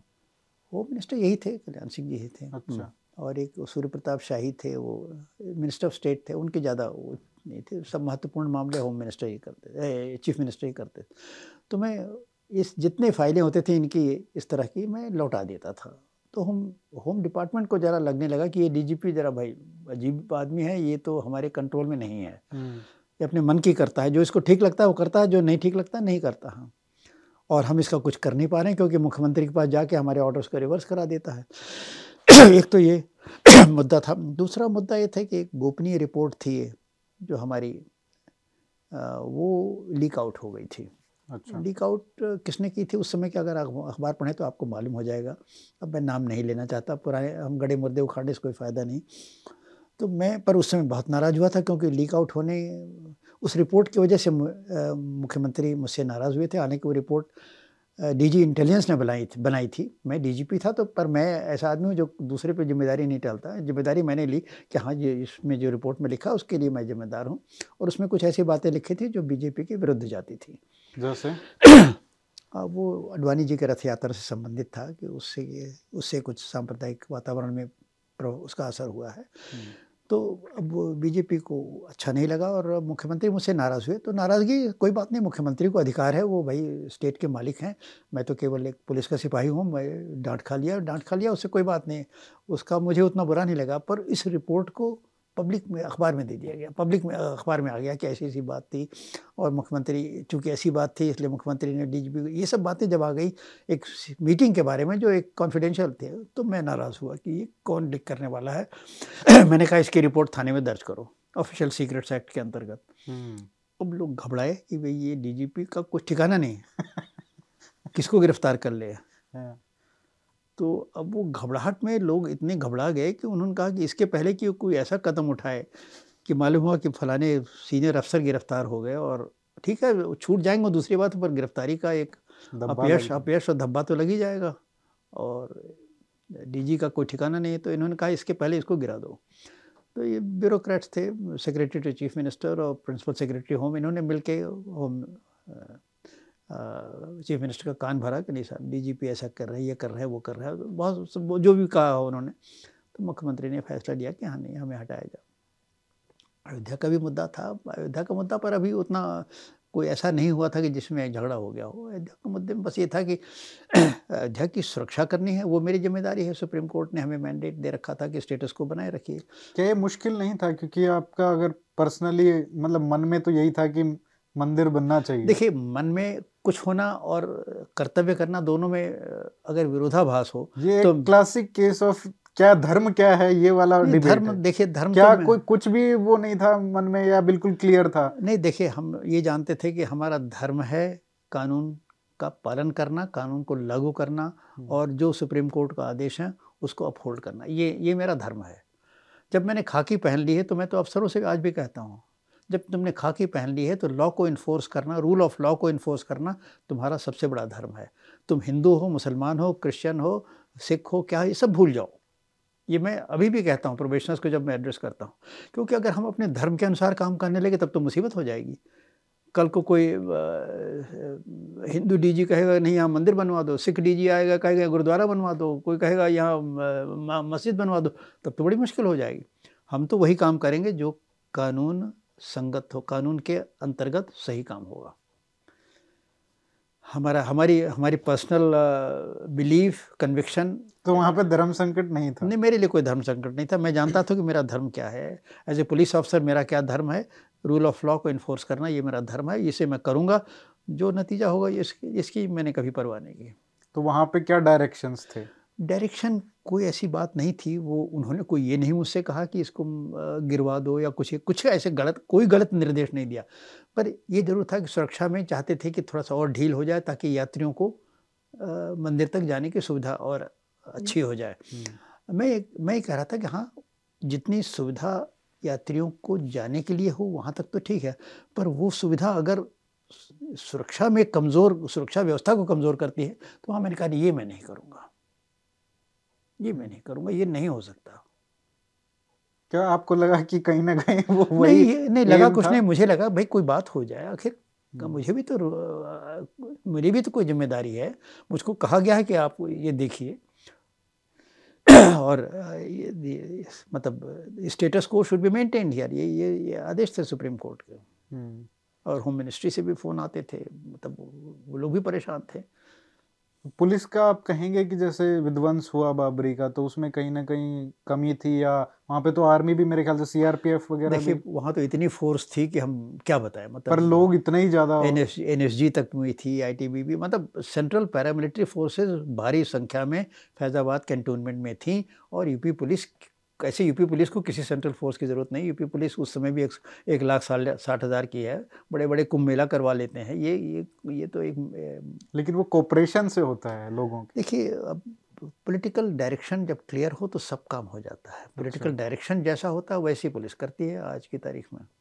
तो उसमें कहीं ना कहीं कमी थी। अब उसमें जो भी कमी हो वो सब इंक्वायरी में सब बातें आ चुकी हैं सामने उस पर अब क्या चर्चा की जाए? हम्म। इसमें अब जैसे आपने कहा कि भाई धर्म संकट नहीं था उसमें लेकिन जैसे जो आदेश मिले थे मुलायम सिंह यादव के समय कि गोली चलाने के तो अगर वो कोई आदेश देता है तो क्या एक डिलेमा है किसी पुलिस के जो कर्मी है कि भाई देखिए मुलायम सिंह तो आदेश दे ही नहीं सकते गोली चलाने का ये सब बातें कहने की हैं। अच्छा। तो पॉलिटिकल बात है। मुलायम सिंह ये कह सकते हैं कि भाई ठीक है कहने को कुछ भी कह दें हाँ, हाँ, हाँ। पर फैसला गोली चलेगा या नहीं ये ऑन द स्पॉट पुलिस अफसर लेगा। ये अधिक ये कोई न सुप्रीम कोर्ट भी ऑर्डर नहीं दे सकते कि आप गोली चलाओ। अच्छा। आप बल प्रयोग करो ये कह सकते हैं। कितना बल प्रयोग हो इसका आकलन पुलिस अफसर ऑन द स्पॉट करेगा। भारत का विधान तो यही कहता है। हम्म। कानून यही कहता है। तो ये उस समय हुआ बल प्रयोग इस तरीके से गोलियाँ चली और फिर मुलायम सिंह यादव ने उसको बुनाने की कोशिश की होगी। तो बुनाने की कोशिश की जो भी हो उन्होंने हो सकता है वो तो मुलायम सिंह तो बहुत सारी बातें कह देते थे बहुत सारी बातें कह देते थे जिस जो उनके अधिकार क्षेत्र के बाहर थे। अब इसी तरह उत्तराखंड के आदमियों के साथ जो जुल्म हुआ जब ये लोग जा रहे थे दिल्ली हम्म। तो मतलब कहा जाता है कि इन्होंने आईजी मेरठ को आदेश दिए थे कि ऐसा करो। वो क्या घटना है? उन दिनों उत्तराखंड बनने का आंदोलन चल रहा था। पर ये था कि यूपी टूट जाएगा। तो सरकार ये नहीं चाहती थी कि टूटे और उत्तराखंड से एक बड़ा स्ट्रांग डेलीगेशन जा रहा था। कई ट्रकों में भर के लोग जा रहे थे कि दिल्ली हम जाके अपना डेमोस्ट्रेशन करेंगे। तो कहा यह जाता है कि तत्कालीन मुख्यमंत्री उत्तर प्रदेश ने आईजी मेरठ को हुक्म दिया कि अब बहुत सारी मतलब अनपार्लियामेंट्री बातें हैं, उनको मैं नहीं कहना चाहता। इनको मतलब ये था कि इनको जाने न दिया जाए। तो इनको रोका गया। और इनके साथ काफ़ी मतलब गलत व्यवहार हुआ। मतलब यहाँ तक कि पुलिस ने इनको पिटाई बहुत बुरी तरह से की। मतलब आरोप तो बहुत कुछ और भी लगे। जो गंदे आरोप थे वो भी लगे। पर यह है कि वो वो बात उत्तराखंड के लोगों को बहुत बहुत उनके दिल में उससे घाव हुआ। हम्म। और तो उसके लिए मुलायम सिंह का डायरेक्ट कहा जाता है उस समय जितनी चर्चा थी उस समय का अखबार आप निकालिए उनका खुद का डायरेक्ट ऑर्डर था अब देखिए हमने इतने सारे अनुभव किए तो ये जो उसके बाद जो आपका स्ट्रगल शुरू हुआ आपने ये सब देखा? ये सब देखा मुझे ये लगा कि भाई मतलब मेरे व्यक्तिगत अनुभव और जो मैंने अपने इर्द गिर्द चारों तरफ़ देखा तो मुझे ये लगा कि पुलिस जिन परिस्थितियों में काम करती है वो परिस्थितियाँ एक ईमानदार कर्तव्यनिष्ठ अधिकारी को भी काम करने नहीं दे सही काम करने नहीं देती है। और अक्सर वो आदमी बहुत दिक्कतों का सामना करना पड़ता है उसको विरोध का सामना करना पड़ता है उसको सस्पेंशन का थ्रेट जेल कर झेलना पड़ता है। ये ये व्यवस्था ठीक नहीं है। हम्म। ये व्यवस्था ऐसी क्यों है? फिर मैंने इस पर गहराई में अध्ययन किया। अब नौकरी में तो नौकरी करते रहे अपना भाव में चलते गए पर अब जब मौका मिला कि अब नौकरी से मुक्त हो गए। अब all India service conduct rules तुमको नहीं लागू होता। अब ठीक है इस, इसको मैंने अध्ययन किया। अब सारी जितनी इंक्वायरी कमीशन रिपोर्टें थी सब पुलिस कमीशन और सब पढ़ डाला। तो मैंने कहा नहीं ये व्यवस्था बदलनी पड़ेगी। ये हम्म। व्यवस्था बदलनी पड़ेगी और कानून बदलनी पड़ेगी। और इसमें जो कुछ आंशिक परिवर्तन हमने अपने स्तर पे मतलब सर्विस के दौरान कहीं जैसे कानपुर में कमिश्नर प्रणाली लगाना इसके लिए संघर्ष करना ये सब हम करते रहे। छोटा मोटा संघर्ष करते रहे पर वो आइसोलेटेड थे। पर मैंने सोचा नहीं इसका समग्रता से कि गहराई में जाके हम्म। इसके जो मूलभूत कारण हैं उनको समझना है और उनको समझ के फिर अब और कोई दरवाज़ा बचा नहीं है। तुमने नौकरी में काफ़ी संघर्ष कर लिया काफ़ी झेल भी लिया जगह जगह तुमको प्रताड़ित किए गए सब कुछ हुआ। अब इसको भाई सुप्रीम कोर्ट का एक दरवाज़ा बचा है उसी को खटखटाना पड़ेगा। तो फिर मैंने सुप्रीम कोर्ट का दरवाज़ा खटखटा फिर वो दस साल का स्ट्रगल दस साल का हाँ उन्नीस सौ छियानवे से दस साल का स्ट्रगल रहा मतलब दो हज़ार छः में वो आया। हाँ। छः दो हज़ार छः में फैसला आया। उसके बाद भी पंद्रह सोलह साल उसके साल भी अब छः में जब फैसला आया तो मैंने सोचा कि अब ठीक है अब सुप्रीम कोर्ट का फैसला है सब लोग लागू करेंगे इसको। परंतु परंतु उस समय कभी मैंने एक लेख में जो इंडियन एक्सप्रेस में छपा था ये लिखा था कि हमको अभी अभी दूस, अभी दूसरी स्ट्रगल शुरू होगी इसके इम्प्लीमेंटेशन के लिए। हाँ। उस समय मैंने इस इंडियन एक्सप्रेस के एक लेख में इस बात का संकेत दिया था। संकेत नहीं बिल्कुल स्पष्ट लिखा था और वही हुआ। हम्म। मतलब स्टेट गवर्नमेंट ने ये सोचा कि मतलब कंटेम्प्ट भी ना हो और आदेश का पालन भी ना हो। देखिए इस देश में सरकारें राज्य सरकारें कहिए ब्यूरोक्रेसी कहिए जिसको कहिए इन्होंने जुडिशरी के आदेशों को कैसे अनुपालन न किया जाए इसका ए, इसकी कला में ये मास्टर हो गए हैं। कैसे मतलब जुडिशल डायरेक्शंस को फ्रस्ट्रेट किया जाए। इसमें ये मास्टर हैं और तो यही उन्होंने किया है इस पुलिस रिफॉर्म्स के मामले में भी। पर अब समझने की बात यह है कि पुलिस रिफॉर्म देखिए कोई पुलिस की शान के लिए नहीं है कोई पुलिस के अधिकारियों में के अधिकार में विस्तार के लिए नहीं है। ये इसलिए है कि जनता को पुलिस की सेवा सही ढंग से मिल सके। रूल ऑफ़ लॉ इन्फोर्स हो सके ह्यूमन राइट्स प्रोटेक्ट हो सकें राजनीतिक निर्देशों से हम गलत काम न करें। बहुत गलत काम हुए हैं। मैंने वो हमने उत्तराखंड का एक उदाहरण दिया। एक और उदाहरण है पता नहीं किताब में शायद उसका ज़िक्र नहीं है। बीएसपी और समाजवादी पार्टी का एक जलूस निकला था इलाहाबाद में। हम्म। ये जलूस निकला था और ये हाईकोर्ट के पास ये हाईकोर्ट में घुस गए और हाईकोर्ट में इन्होंने जो दंगा मचाया कि हाईकोर्ट के जज लोग टेबल के नीचे घुस गए। ये ये ये घटना हुई है। ये घटना का उल्लेख है मैं बता दूँगा। और चीफ जस्टिस को चीफ जस्टिस ने कहा कि हम किसको बुलाएँ? कोई सुनने वाला नहीं है। तो उन्होंने आर्मी को फ़ोन किया। आर्मी आई तब जाके जज साहबान बचे। ये बीएसपी और समाज अब देखिए, इस तरह की घटनाएँ हो सकती हैं। ये ये मतलब उत्तर प्रदेश में हुआ है कि बहुजन समाज पार्टी और समाजवादी पार्टी के गुंडों ने हाई कोर्ट में घुस के वहाँ पे दंगा किया और जज साहबान अपनी जान के लिए घबराए हुए थे कि हम, हमारी पिटाई ना हो जाए। तब तक आर्मी आ गई, तब जाके बचे अब वो क्या तो न्याय दे सकते हैं। न्याय क्या मतलब जज साहबान जज साहबान तो समझ गए हैं कि पुलिस को किन परिस्थितियों में काम करना चाहिए। उन्होंने सही जजमेंट भी दे दिया सही डायरेक्शंस भी दे दिया 2006 का। पर अब अनुपालन राज्य सरकारों द्वारा नहीं हो रहा है। हालाँकि हर राजनीतिक पार्टी ये जानती है कि हम जब विरोध में हैं तो हमको हर तरह की प्रताड़ना मिलती है। हम्म। ये जानते हैं पर वो उस दिन का इंतज़ार करते हैं कि शायद हम जब कुर्सी बैठ जाएँगे तो हम भी तो ये इसका इस्तेमाल करेंगे। दिग्विजय सिंह का एक फ़ेमस स्टेटमेंट है जब यूपीए सरकार थी हाँ। कि हमारे पास सीबीआई है अरे हमारे पास सीबीआई तो कहने की क्या ज़रूरत है? तो सबको मालूम है भारत सरकार का एक मशीनरी है सीबीआई हमारे पास सीबीआई कहने की क्या ज़रूरत वो धमका धमका रहे थे अपोजिशन को कि ज़्यादा बोलोगे तो हम सीबीआई से तुम फंसा देंगे। तो हर आदमी हर अपोजिशन पार्टी उस दिन के इंतज़ार में रहता है कि जब वो सिंहासन पर बैठेगा और सरकारी तंत्र का दुरुपयोग करके विरोधियों को दंडित करेगा उनको गलत मुकदमों में फंसाएगा उनको प्रताड़ित करेगा। तो ये असली जो दिक्कत है पुलिस में एक तो ये राजनीति वाली है कि वो मेडलिंग होती है। लेकिन क्या कोई लोअर हैंगिंग फ्रूट्स भी हैं जो मतलब लोअर हैंगिंग फ्रूट्स बहुत सारे हैं वो तो मैंने मतलब हर डीजीपी को एक चिट्ठी लिखी है अपने स्तर पे एक चेयरमैन इंडियन पुलिस फाउंडेशन मैंने भेजी थी कि देखिए पुलिस रिफॉर्म्स अगर सरकार वर्तमान में नहीं भी कर रही है या उसको आंशिक रूप से कर रही है आधे दिल से कर रही है तो आप कुछ ऐसे मामले हैं जिसको आप आगे बढ़ाइए उससे अगर पुलिस की कार्यक्षमता बढ़ेगी तो पुलिस का पुलिस के काम के सकारात्मक परिणाम भी बढ़ेंगे हम्म। अब जैसे मैंने कहा जनशक्ति में वृद्धि। भाई अब आप पाँच लाख की वैकेंसीज़ हैं। अपनी अपनी सरकारों से कहिए कि साहब ये जगहें तो भरें क्या दिक्कत है? अरे लोगों को एम्प्लॉयमेंट भी मिलेगा और पुलिस की जगह भर जाएँगी। जब जनशक्ति बढ़ेगी तो आपके का, काम करने की क्षमता अभी अभी तो बहुत से ऐसे मौके होते हैं कि आप थाने में जाइए तो मतलब कोई दरोगा जी या सिपाही नहीं खाली है। सब सब लोग फंसे हुए किसी न किसी काम में तो कौन आपको अटेंड करेगा?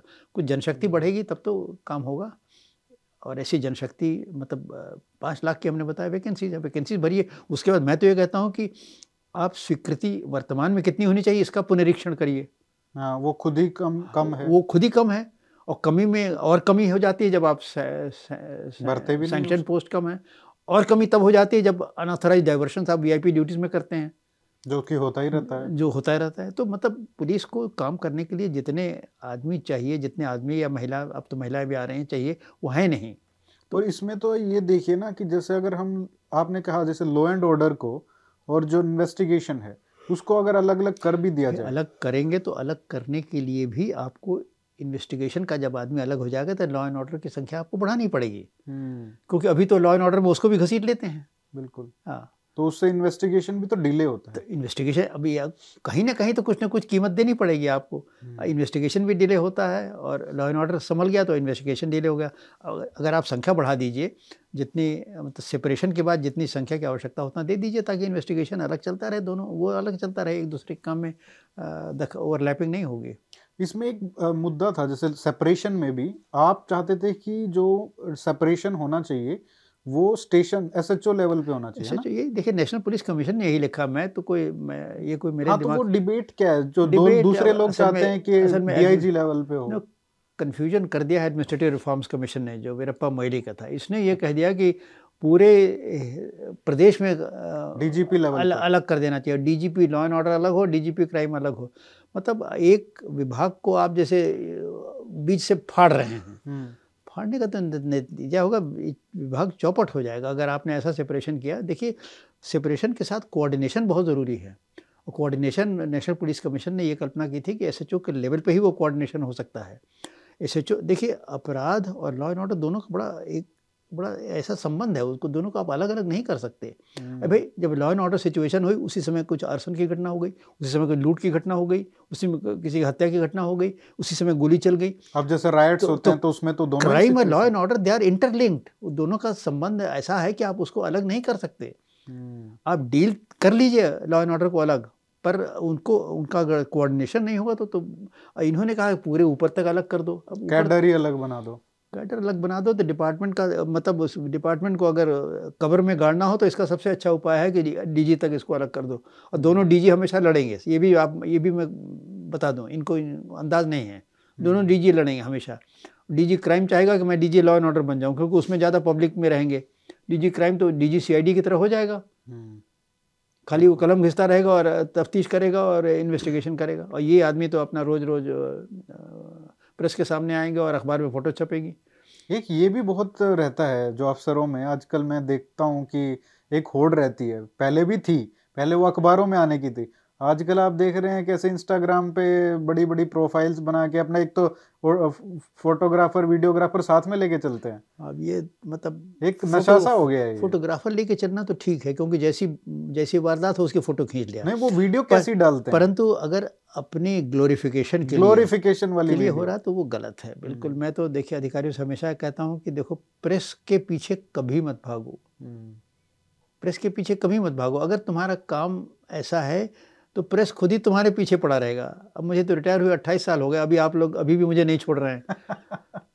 आप लिखते रहते हैं तो कैसे तो छोड़? अब मतलब हम आपको बुलाते तो नहीं हैं आप लोग धमकते रहते हैं और हमारी पत्नी नाराज़ होती है कि आप कहाँ किसको किसको बुलाते रहते हैं।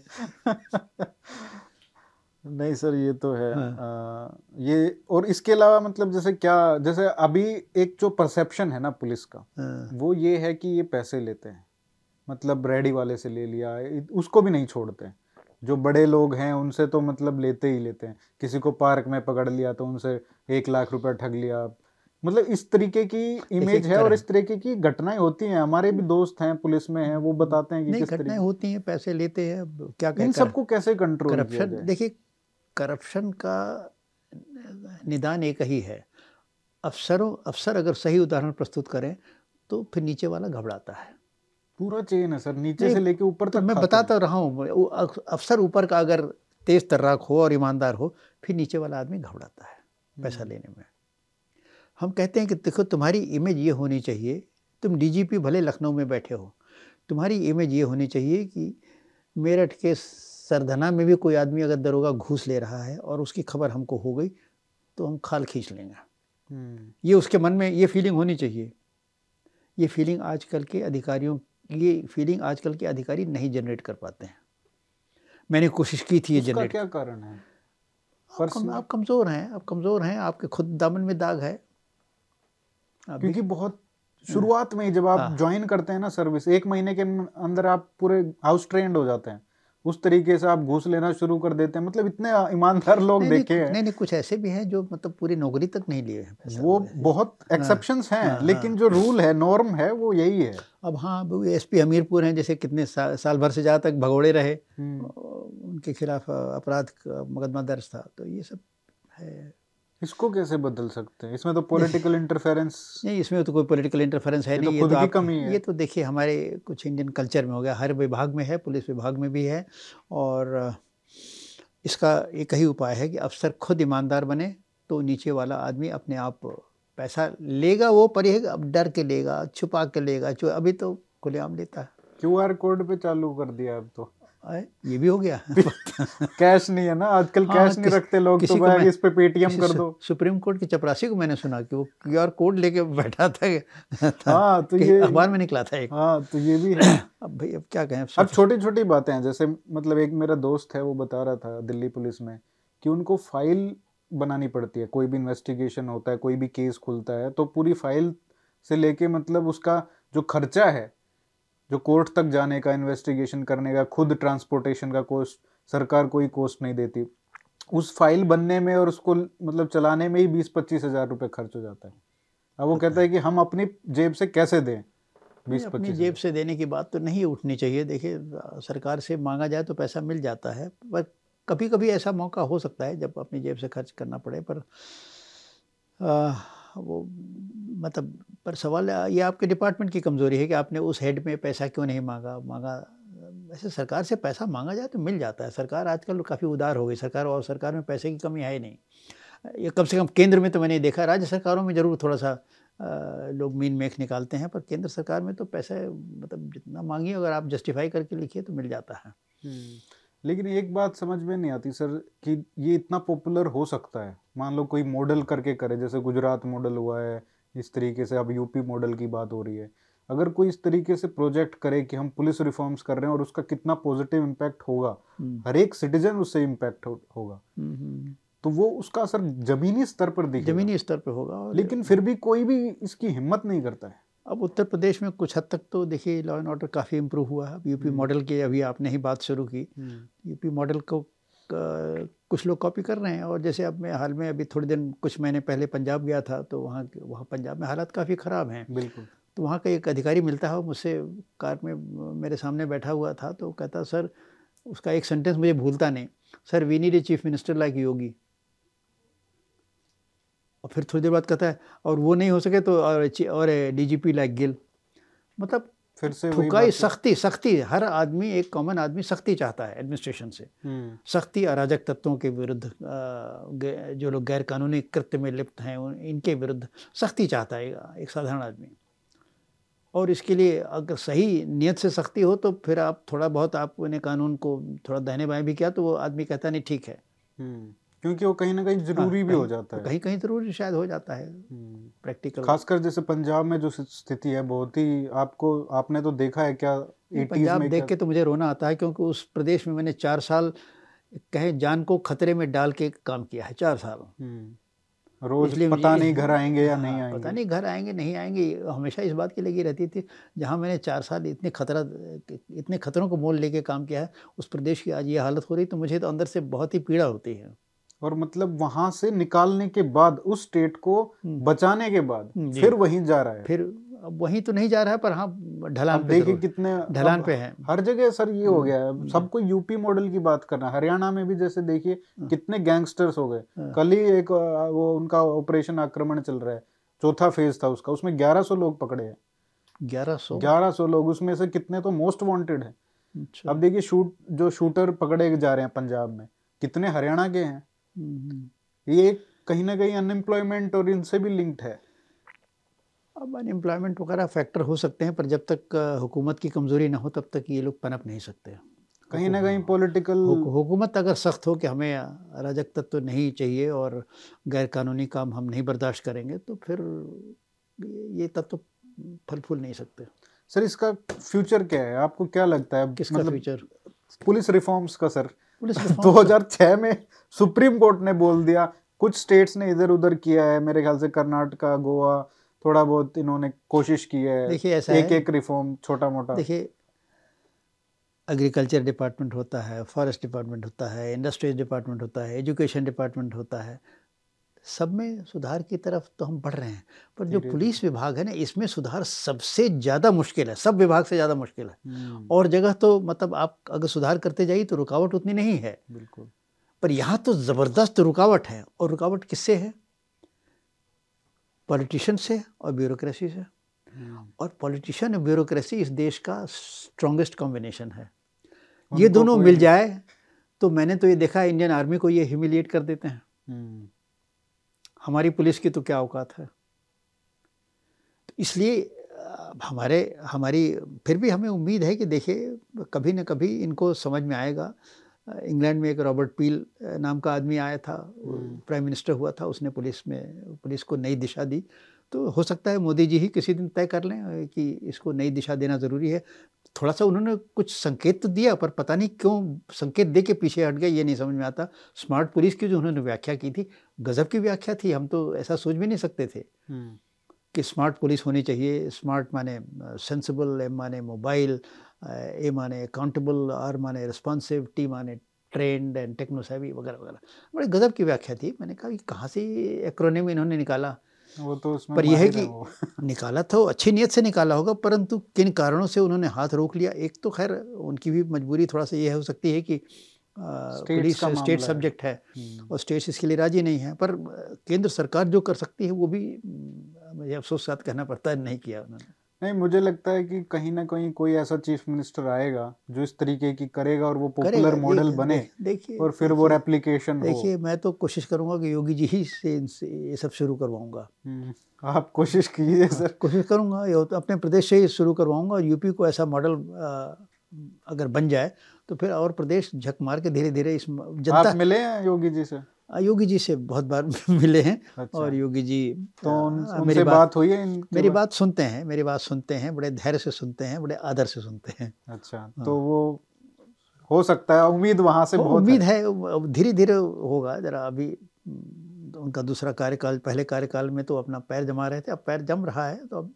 हो सकता है मैं कोशिश करूँगा उनको इस मॉडल को पूरा पू- अभी उन्होंने कुछ माने में तो शुरू किया है पर सुप्रीम कोर्ट के निर्देशों में के अनुपालन में काफ़ी काम करने की ज़रूरत है। हम्म, और उसकी रुकावट ब्यूरोक्रेसी है पर हमने ये देखा कि योगी जी ब्यूरोक्रेसी को ओवररूल करने की क्षमता रखते हैं। जो ये परसेप्शन है कि ब्यूरोक्रेसी चलाती है सरकार। ब्यूरोक्रेसी चलाती है जहाँ उनकी दखल नहीं है जहाँ उन्होंने दखल दे दिया कि ये करना है फिर ब्यूरोक्रेसी किसी की हिम्मत नहीं है चूँ चपड़ करने की। हम्म, पुलिस कमिश्नरी देखिए बढ़ती जा रही है हम्म। क्योंकि ये योगी जी कन्विंस्ड है कि होना चाहिए। ब्यूरोक्रेसी नहीं सर इससे क्या फ़र्क पड़ता है? जैसे कमिश्नर सिस्टम आ जाता है नोएडा में है लखनऊ में शायद है तो दो दो हैं शायद यूपी में। नहीं अब तो और हो गया। और बढ़ गए बनारस में भी हो गया। प्रयागराज में भी प्रयागराज शायद। में हो गया। तो इससे कोई फ़र्क पड़ता है? देखिए कमिश्नर प्रणाली है हिंदुस्तान के लिए अकेले नहीं है। हम्म, आप पेरिस में जाइए वहाँ कमिश्नर है। पेरिस में मैं गया वहाँ कमिश्नर है। मेलबोर्न में गया वहाँ कमिश्नर है। न्यूयॉर्क में जाइए उधर कमिश्नर हर जगह ये ये विश्वव्यापी ये सिस्टम है। This is the system for policing in big cities क्योंकि इसमें ज़िम्मेदारी एक आदमी पे एक ऑर्गेनाइजेशन पे केंद्रित है। अभी क्या है? डुअलिटी है। अच्छा। डुअलिटी है। ज़िम्मेदारी आप ज़िम्मेदारी आपकी है फैसला कोई और लेगा।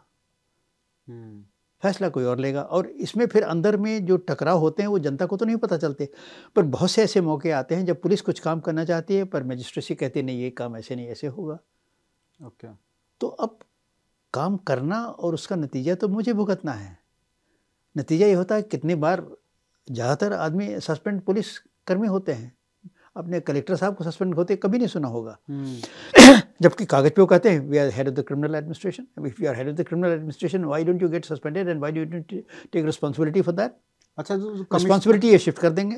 कमिश्नर सिस्टम में फिर कम- उसकी कमिश्नर सिस्टम में फिर उसी की ज़िम्मेदारी है वही वही स्थिति का आकलन करेगा वही स्थिति को डील करने का फैसला लेगा। तो वो आईएएस ऑफिसर की वो नहीं आई अफसर का काम फिर रेवेन्यू एडमिनिस्ट्रेशन करिए डेवलपमेंट करिए आप लॉ एंड ऑर्डर में मत पड़िए ये तो अच्छी बात है ना। तो अच्छी बात है तो ये अच्छी बात पर लोगों ये तो हर हर शहर में होना चाहिए। हर शहर में तो अभी नहीं होगा चलिए बड़े बड़े शहर में हो जाए वही वही बहुत है।